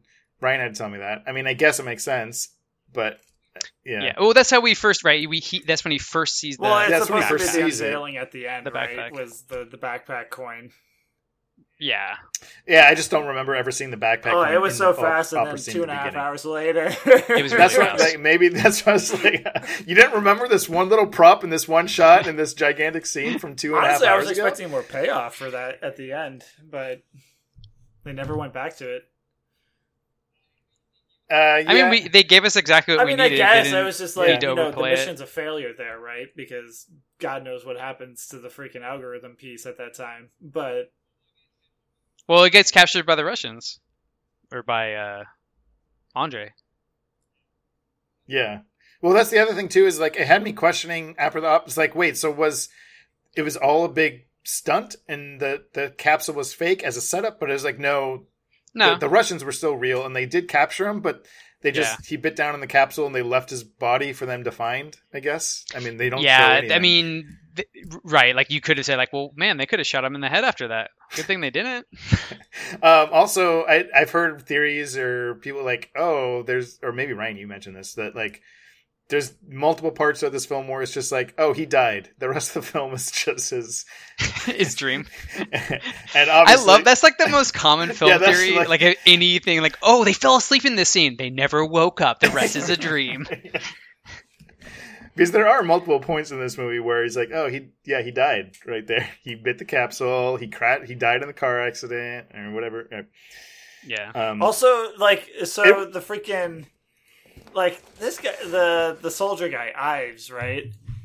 Like he keeps like making the joke slash threat about like, oh, there can be none, no survivors, right? And then he even like that scene at the end. Hmm.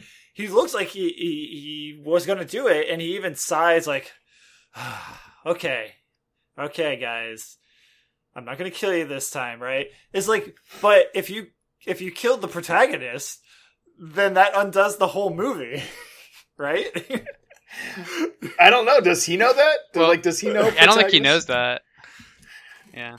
I, mean, does he know whether he knew it or is the- not, it would have undone the whole movie. Yes. yeah, it would have because, well, yeah. No, but then if he had shot him, that means he would have never gone into the future in the first place, Chris. So we know he wasn't going to I shoot him know. in the forever. This this works off the, the theory that all time is happening at once. No, he would have because his his his he would have still because he would have been you know there's the other the actual version of himself earlier on. He would have still gone it like because that is kind of interesting because you could like with all this time travel stuff you could still kill anyone at any point. No, that's the, not the true. funny You can't the, do- Well, you theoretically could. You you could because if you have the knowledge, it's like the pincer movement. If you have the information of someone that about something that's gone before you, you can prepare yourself accordingly. Well, I'm just saying that, like, if you look at it from a, a singular person traveling backwards and forwards through time, like, imagine ping pong, but from the ball's perspective. It doesn't know which direction it's going. It's just always going, right? So that's who, let's protagonist. So whenever protagonist dies, regardless of which direction he's going, it doesn't matter to him. He's still only been traveling on his, on Yeah. his trajectory, right? T- on his trajectory. Yeah. But that doesn't you know the funny the funny way to think about this Yes. in relation to other time travel movies right is other time travel movies is person appears at point in time and that's where the story goes this one's Yes. like a freaking like squiggle line right there's this like so many like Yeah. overlapping well, because And that- that's why I love it so much. I love it makes so much because if of that. you think about it in one, f- but then if you think about it, like in the scene where he's fighting himself, if he had killed his, like he could have killed his future, the past self could have killed his future self, and everything would have been fine. But if the future self killed the past self, it but the wouldn't have future been fine, self right? obviously can see that it's his past self and he would have no intention of killing his But I'm, but could he have? could he no, because it, that scene's already played out. He knows that's not what happens. So Uh, it's wrap so it's just so much fun to think about because it's not like this th- this scenario that we're experiencing with this movie isn't any different than any other time travel movie, yeah, but right? it's but Even it- in Avengers, you could say like, "Oh, what if he went back Yeah. and killed this?" You know, and you would have these same paradoxical Yeah. que- questions. This one is just so much funner to think about, right? Because it's so much more of a mind twister than those ones. Like, "Oh yeah, well it's linear time, so he would kill them," and oh, okay, end of that mystery. Yeah, when you have literal things, because well, the other thing that's sometimes confusing is because they make a point when they're explaining everything that they're inverting objects, and it's right, right. You invert an object, it's still subject to the whims of the forces upon it, right? Like the bullet. The Right. bullet's only moving or reacting to things based on how he either hit, you know, reverse shot the gun or whatever. Right. But a person, if you revert, you know, reverse inverse Yeah. time on a person, they are still actively Right. They still have a free will and yeah, free will and determination. So it's not like they're subject to forces on them, or are they? I don't Well, know. they specific- Well, they are if you punch them, but- not to physically touch himself, right? Yeah, that's why they have to wear those suits. oh, I missed Which that see, part. Did oh they yeah, that's why they had to wear the suit. Uh, yeah. I mean, I got. The, I remember the mask part because their Well, lungs yeah, that rever- too. work in reverse, so they have to breathe carbon dioxide, which is that's kind of a funny thing because it's like I'm sure they could not have done that, and no one would have cared, or you know, there would have been some nerd scientist like, well, actually, their lungs would have been like, but no one would have cared, right? But they just did that as a kind of a shorthand, like, look, anyone in a mask is going backwards in time. So if you see anyone in a mask, aha, you know they're going backwards in time yeah. which is just kind Yeah. of cool visual shorthand for you know storytelling. Yeah, I read there. I forget who was talking to me, but they were saying like, "Wait a minute, so Robert Pattinson was going backwards the whole time, right?" I was like, "Oh man, that would be a mind blowing like twist." Like I It was like, "Well, to- no, he couldn't. He couldn't breathe." And it's like, "What? He trained himself to speak backwards?" Like That's that, what that I yeah. so I want to have someone rad, who like have gone through that and like here because the scene when it dawns on you like dawns the wrong word because nothing ever dawns on any audience while watching this movie. But while like you know like sh- the shoe drops in the scene in the like halfway through the film, the midpoint where basically he confronts Branagh on the other side of the glass and like he's like yelling at him, and the whole time I'm like I don't. Am I supposed to know what he's saying? Is Yeah, he talking was weird. backwards, or is it like muffled, or like? Well, uh, which Yeah. brings me to another point, which I brought up a lot when I was talking with Ryan. But it's like I had a lot of issue understanding not just the the crazy plot, but just on the most basic level, understanding people in this film. The sound No, mixing yeah. was really I don't want to say it was bad, but to me it just made it hard to understand what anyone was saying.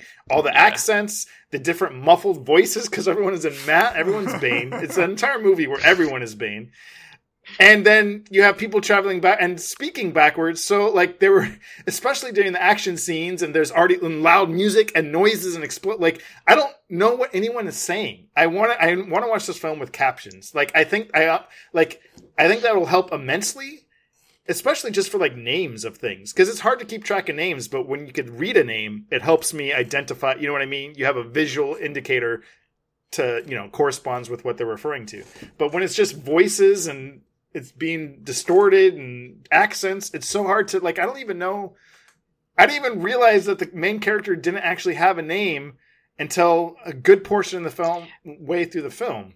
Oh yeah, I, I that, on the first pass I got that like that the that he was called protagonist. Yeah, I I mean, mean, I, didn't know he was going to be credited as protagonist. Yeah. But what's great is that when he describes um, battling himself in the past before he knows it's Yeah. himself, and he describes like he calls him there was two antagonists wearing Oh, all black yes. suits, and I was like that. That's I I give him a little clap for that one. Yeah.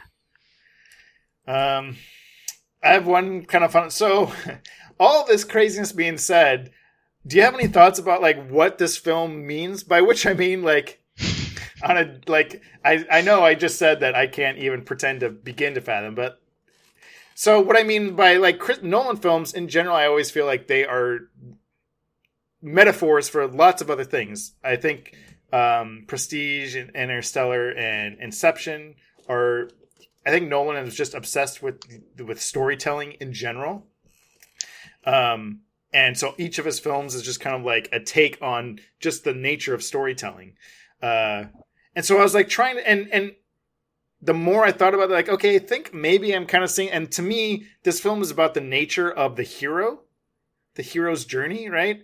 And basically, what that means. Obviously, it, it's not just to be cheeky that the hero, the main character's name is protagonist, right? He's the blank slate. He is the hero. He is the hmm whatever. He's the everyman. He's every hero ever. He is the protagonist. And the first half of the film, you brought up Bond earlier, Ryan, and I think that's a clear like that is every element. I think the more you think about it, the more it is clearly Bond. Like Mhm. everything kind of matches with a Bond film, which is the epitome of like the standard action, not just action, standard hero, the blank slate hero, the hero with the Yeah. clear path, a clear directive, a clear like this is what everyone projects themselves as when they think of hero. Bond. He's the quintessential hero, right? And then halfway through the movie, it's like, wait, there's no. I don't, and and this is where I don't really. I'm just kind of reaching and, and just kind of whatever, trying to kind of find. I think his take is that every you know everyone thinks they're the real hero, and he even says that. And then the Indian woman says, you know, we're all protagonists, and there's a truth to that, right? But then by the end of it, he's like, yeah, I am the protagonist. Like, what does that mean? Like, there's there's meaning behind this, and I'm still trying to decipher it, right? Like, we're we're and like bringing up the antagonists. Those were they were two antagonists. Even ourselves are our own antagonists when viewed from a different perspective. If we're only limiting to one perspective, i.e., the limited perspective of linear time as we understand it, Yeah. we're not seeing everything. We have to see things from multiple perspectives to fully understand, and we have to break away from the singular idea of a hero. I think that's what he's trying to get at. I think that's what this film is about. Yeah, I think that's some good points. Um, I don't know how you would explain Andre. I think he's pretty clear set. But then, hey, maybe he does a sequel and is told from the opposite side, the Mm. the the people, the antagonist from the future, and we get to see things from their side. Well, I mean, I think the one line to me that's telling, and they make a big deal of it, is that, you know, if I can't have her, no one can, which is just that idea of the hero, right? The singular perspective taken to its perverse conclusion, right? And so I think that's a little bit kind of like the uh, the other thing that's watching this whole movie, I kept expecting there to be a bigger bad guy, which I guess is the future, the whatever mysterious force in the future is the real bad guy. But it just like when it like when you're when I'm three quarters of the way through the film, I'm like, oh, I guess Kenneth Branagh is the big bad. It did feel like, oh, okay, I guess he's just like this weird arms dealer, but he's he's the main bad guy in this. For a film that's dealing with the nature of reality, for the bad guy to just be like this petty arms dealer is like right? Isn't that? Did anyone else feel that was weird? Maybe not weird, but just like I don't know. Like it, it just Yeah, I mean, it it didn't feel necessarily weird to me. Um, I guess because I was still perceiving like this unknowable future, um, mask, you know, Yeah. faceless villain of the future, and he was sort of their, um, I don't know what's the word for it. Like he's the one that's going to carry out their yeah their will. yeah. Um, I don't know. I'm gonna stick with we have to break the idea of a singular hero. That's what I'm. That's what I think this movie's about. I don't know, but I, that, this is he's saying something, right? There, there's something deep he's trying to get at about the nature of heroes and storytelling and blah blah blah blah blah blah. And if I'm being too pretentious, that's fine. But it's you can't name your you can't name your main character without a name and just call him protagonist and not they like what what's his Neal Stephen Stevenson did it in Snow Crash, right? Exactly, and he did it. He did that in a very che- and that was intentionally to be kind of cheeky. All right, I don't know. Yeah. Um, well, because it was Hiro protagonist, right? Yeah, so exactly. it's extra cheeky. yeah, but which with, it it's just like too. All right, for for something for, here's something you will notice. It's just hinting at all the stuff you're not noticing. Is what that that's what that like indicated to me about what this movie means Hmm. in terms of what Nolan's trying to convey. I don't know. Maybe not. Maybe he just wants to like, hey, what if we went backwards through time? Uh, no, I think I think you're onto something there. Like, there's more than one side to any story, and yeah, you, I mean, I get yeah. I- Victor writes history. What is the expression? The victor writes the history, kind of a thing. And Yeah. he was the victor, so it's it's told. He looks like the hero because he he was able to save the kid and kill the bad guys. Yeah, I mean, I think it's it's it's not just that all sides are valid. I don't I don't think it's that because I think I think that's why I think Kenneth Branagh's character is an important take on this idea. Is that is that everyone has their own perspective and everyone is their own hero, but there's still, like you were saying earlier, you still have to take action. What is what is what did you say? What did you say earlier? Yeah, I mean that that's that's more of like the direct quote unquote like Yeah. theme or message, I guess. Like um, if you as kinda- opposed, Yeah, yeah, it, is that um, what's happened happened, but that's not an excuse to do nothing. yeah, exactly. Um, and so, which, in given the ultimate kind of, uh, cl- you know, problem is Yeah. that you know, climate collapse, right, Yeah, is revealed to be the why this is all ultimately happening is that our future is completely screwed up. So we got to go back and screw up the past too. And that there's this short-sightedness that got us into this situation in the first place, but we haven't learned our lesson, and we're going to continue being short-sighted. Um, and so even though we know what's happened, like we've yeah, we've pretty well darn screwed up our planet, but that's not an Yeah. excuse to do nothing. We Yeah. still have to try. I mean, I think it's too. It's important at the end too when he says, "I am the protagonist," right? Like, it's a it's a confirmation of the idea, but it's a better understanding of that. It's not so. Well, uh, to me, that was that was to me f- totally dovetailing into what Pattinson said because she says, "You think you're the only protagonist? There's Mhm. many, you know, th- Yeah. we can all do this." And he's like, "Yeah, but I am the protagonist. Yeah. I am choosing Yeah. to take up this call of action and do something about it." Yeah. That which again totally bleeds into what Pattinson's last statement was. Yeah. Well, we figured it out, everyone. Yeah, we solved it. We solved Tenet.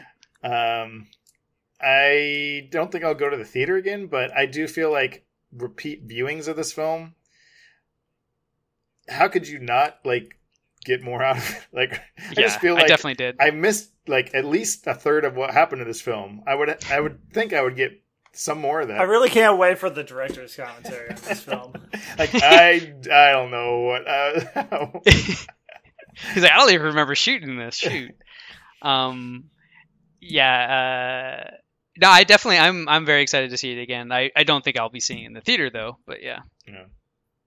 Well, I mean, this I mean, this has shown uh the movie companies, the publishers and everything that movies as they are right now, big budget films are likely to fail in theaters. yeah, right now. Anyway. And that's I mean, that's why we saw Sony and Warner Brothers push back so many more movies again, Mhm. right? Like Wonder Woman was set for October, but after Tenet came out and they saw that they just it just wasn't happening, they they punted it until like next year now, right? yeah, Yeah. Or December, right? And they may punt it again because they're big. There there's so much money wrapped up in the movies that they need to definitely release it in theaters of any hopes of actually making their money back on it. But while the people aren't going to the theaters, they can't release the film. Yeah. I mean, it'll be curious to see, you know, maybe Tenet stays in the theaters like 10 yeah. times That's- as long. That's the theory that I heard was in order to help recoup Tenet. That another reason to push back things is so there's nothing to push Tenet out, Mm. and they could just keep it Yeah, going. Yeah that's that's a good idea. I- I'd be kind of curious to see because I would, I overall, I'd prefer to see th- movies hang around in theaters longer Yeah, because it's it, I just don't like that the industry is so focused on th- a three day profit yeah. window, which it, it just seems so backwards and it is I don't know it.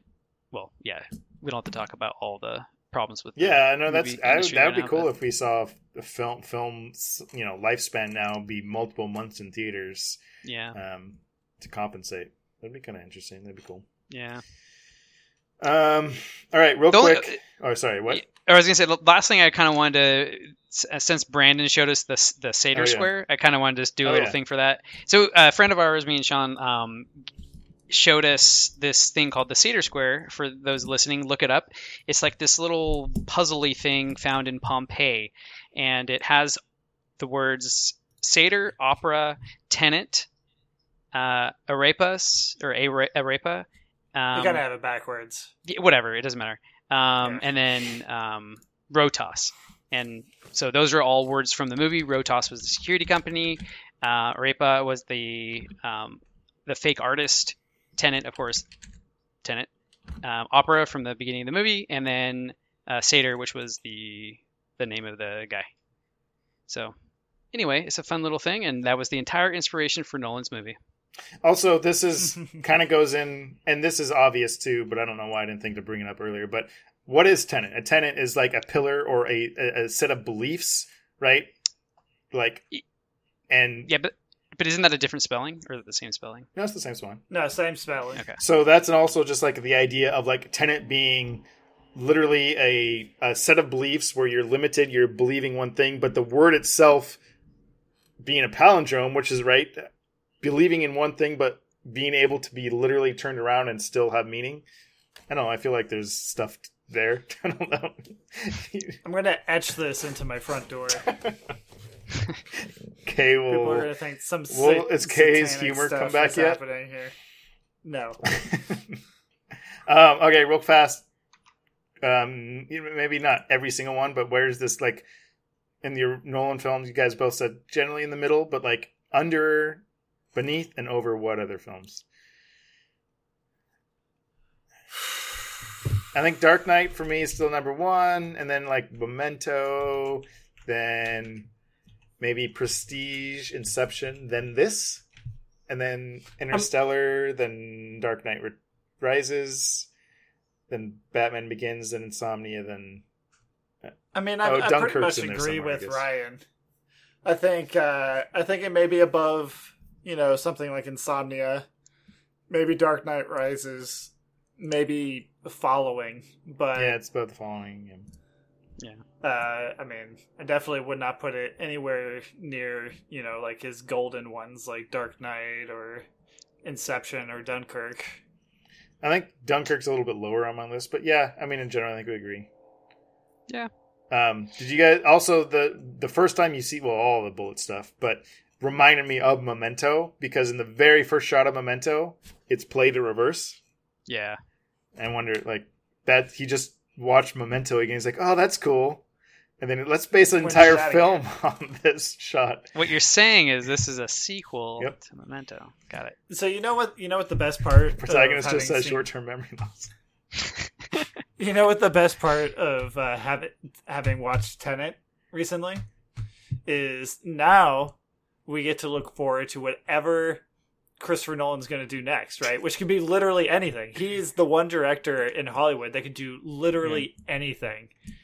And he proves time and time again that he will do anything. Right? I mean, I Yeah. do So, kind of want this to be always- a franchise. it's always like, I- I, don't exciting. know. I mean, I I do and I don't.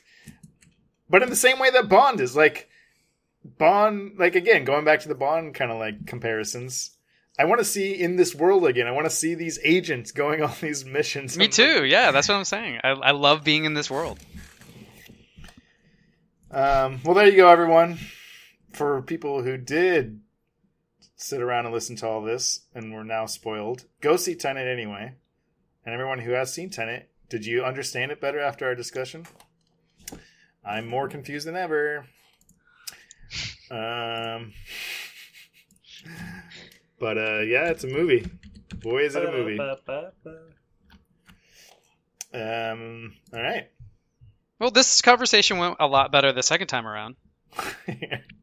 I mean, this is my second time, but it's in your future. This is my past. So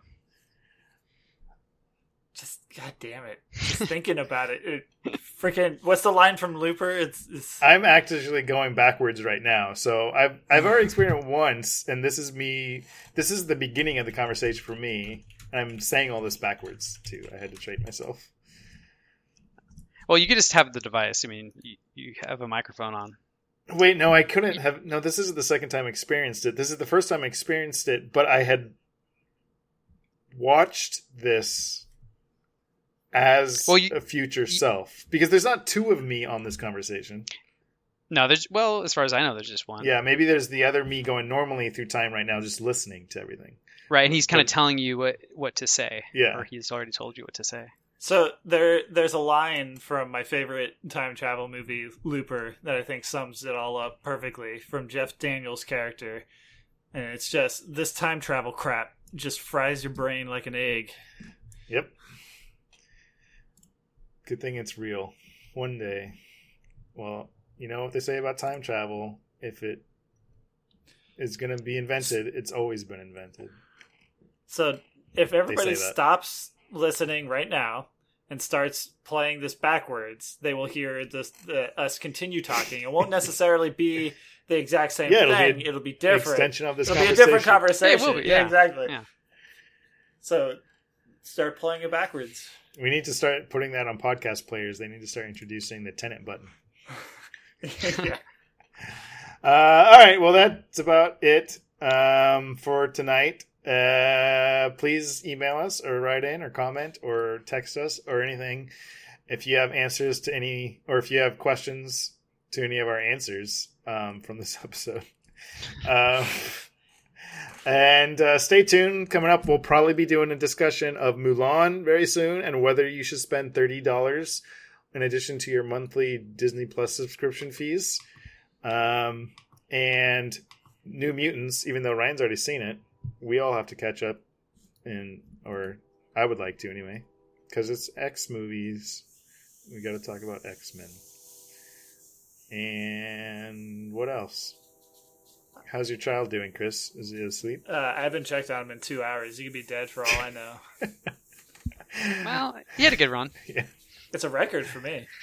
He died doing what he loves. this, is the, this is the longest any of your kids kids have survived, Chris. My personal kids. Obviously, Austin survived longer, but that's mostly uh, that's mostly his mom. You came in Yeah. late to the Yeah. party there. Think of it as like a challenge. You can beat, try to beat your high score next time. Sure. Um,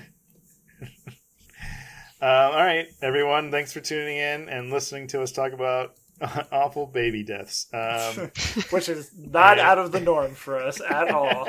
yeah. Comes up Uh, way too often. stay safe, everyone. Wear your masks. Go see Tenet if there's no one else in the movie theater. Wear your mask so you can talk like you're in the movie Tenet. Yeah, if you want Ooh. people to look like you're trying. Oh man, we didn't even get that connection. Everyone is wearing masks now is. Wait, does that mean he knew COVID was going to happen? Nolan knows everything. Did you guys know Nolan backwards is Nalon? This has been After the credits. a Yum Chunks podcast.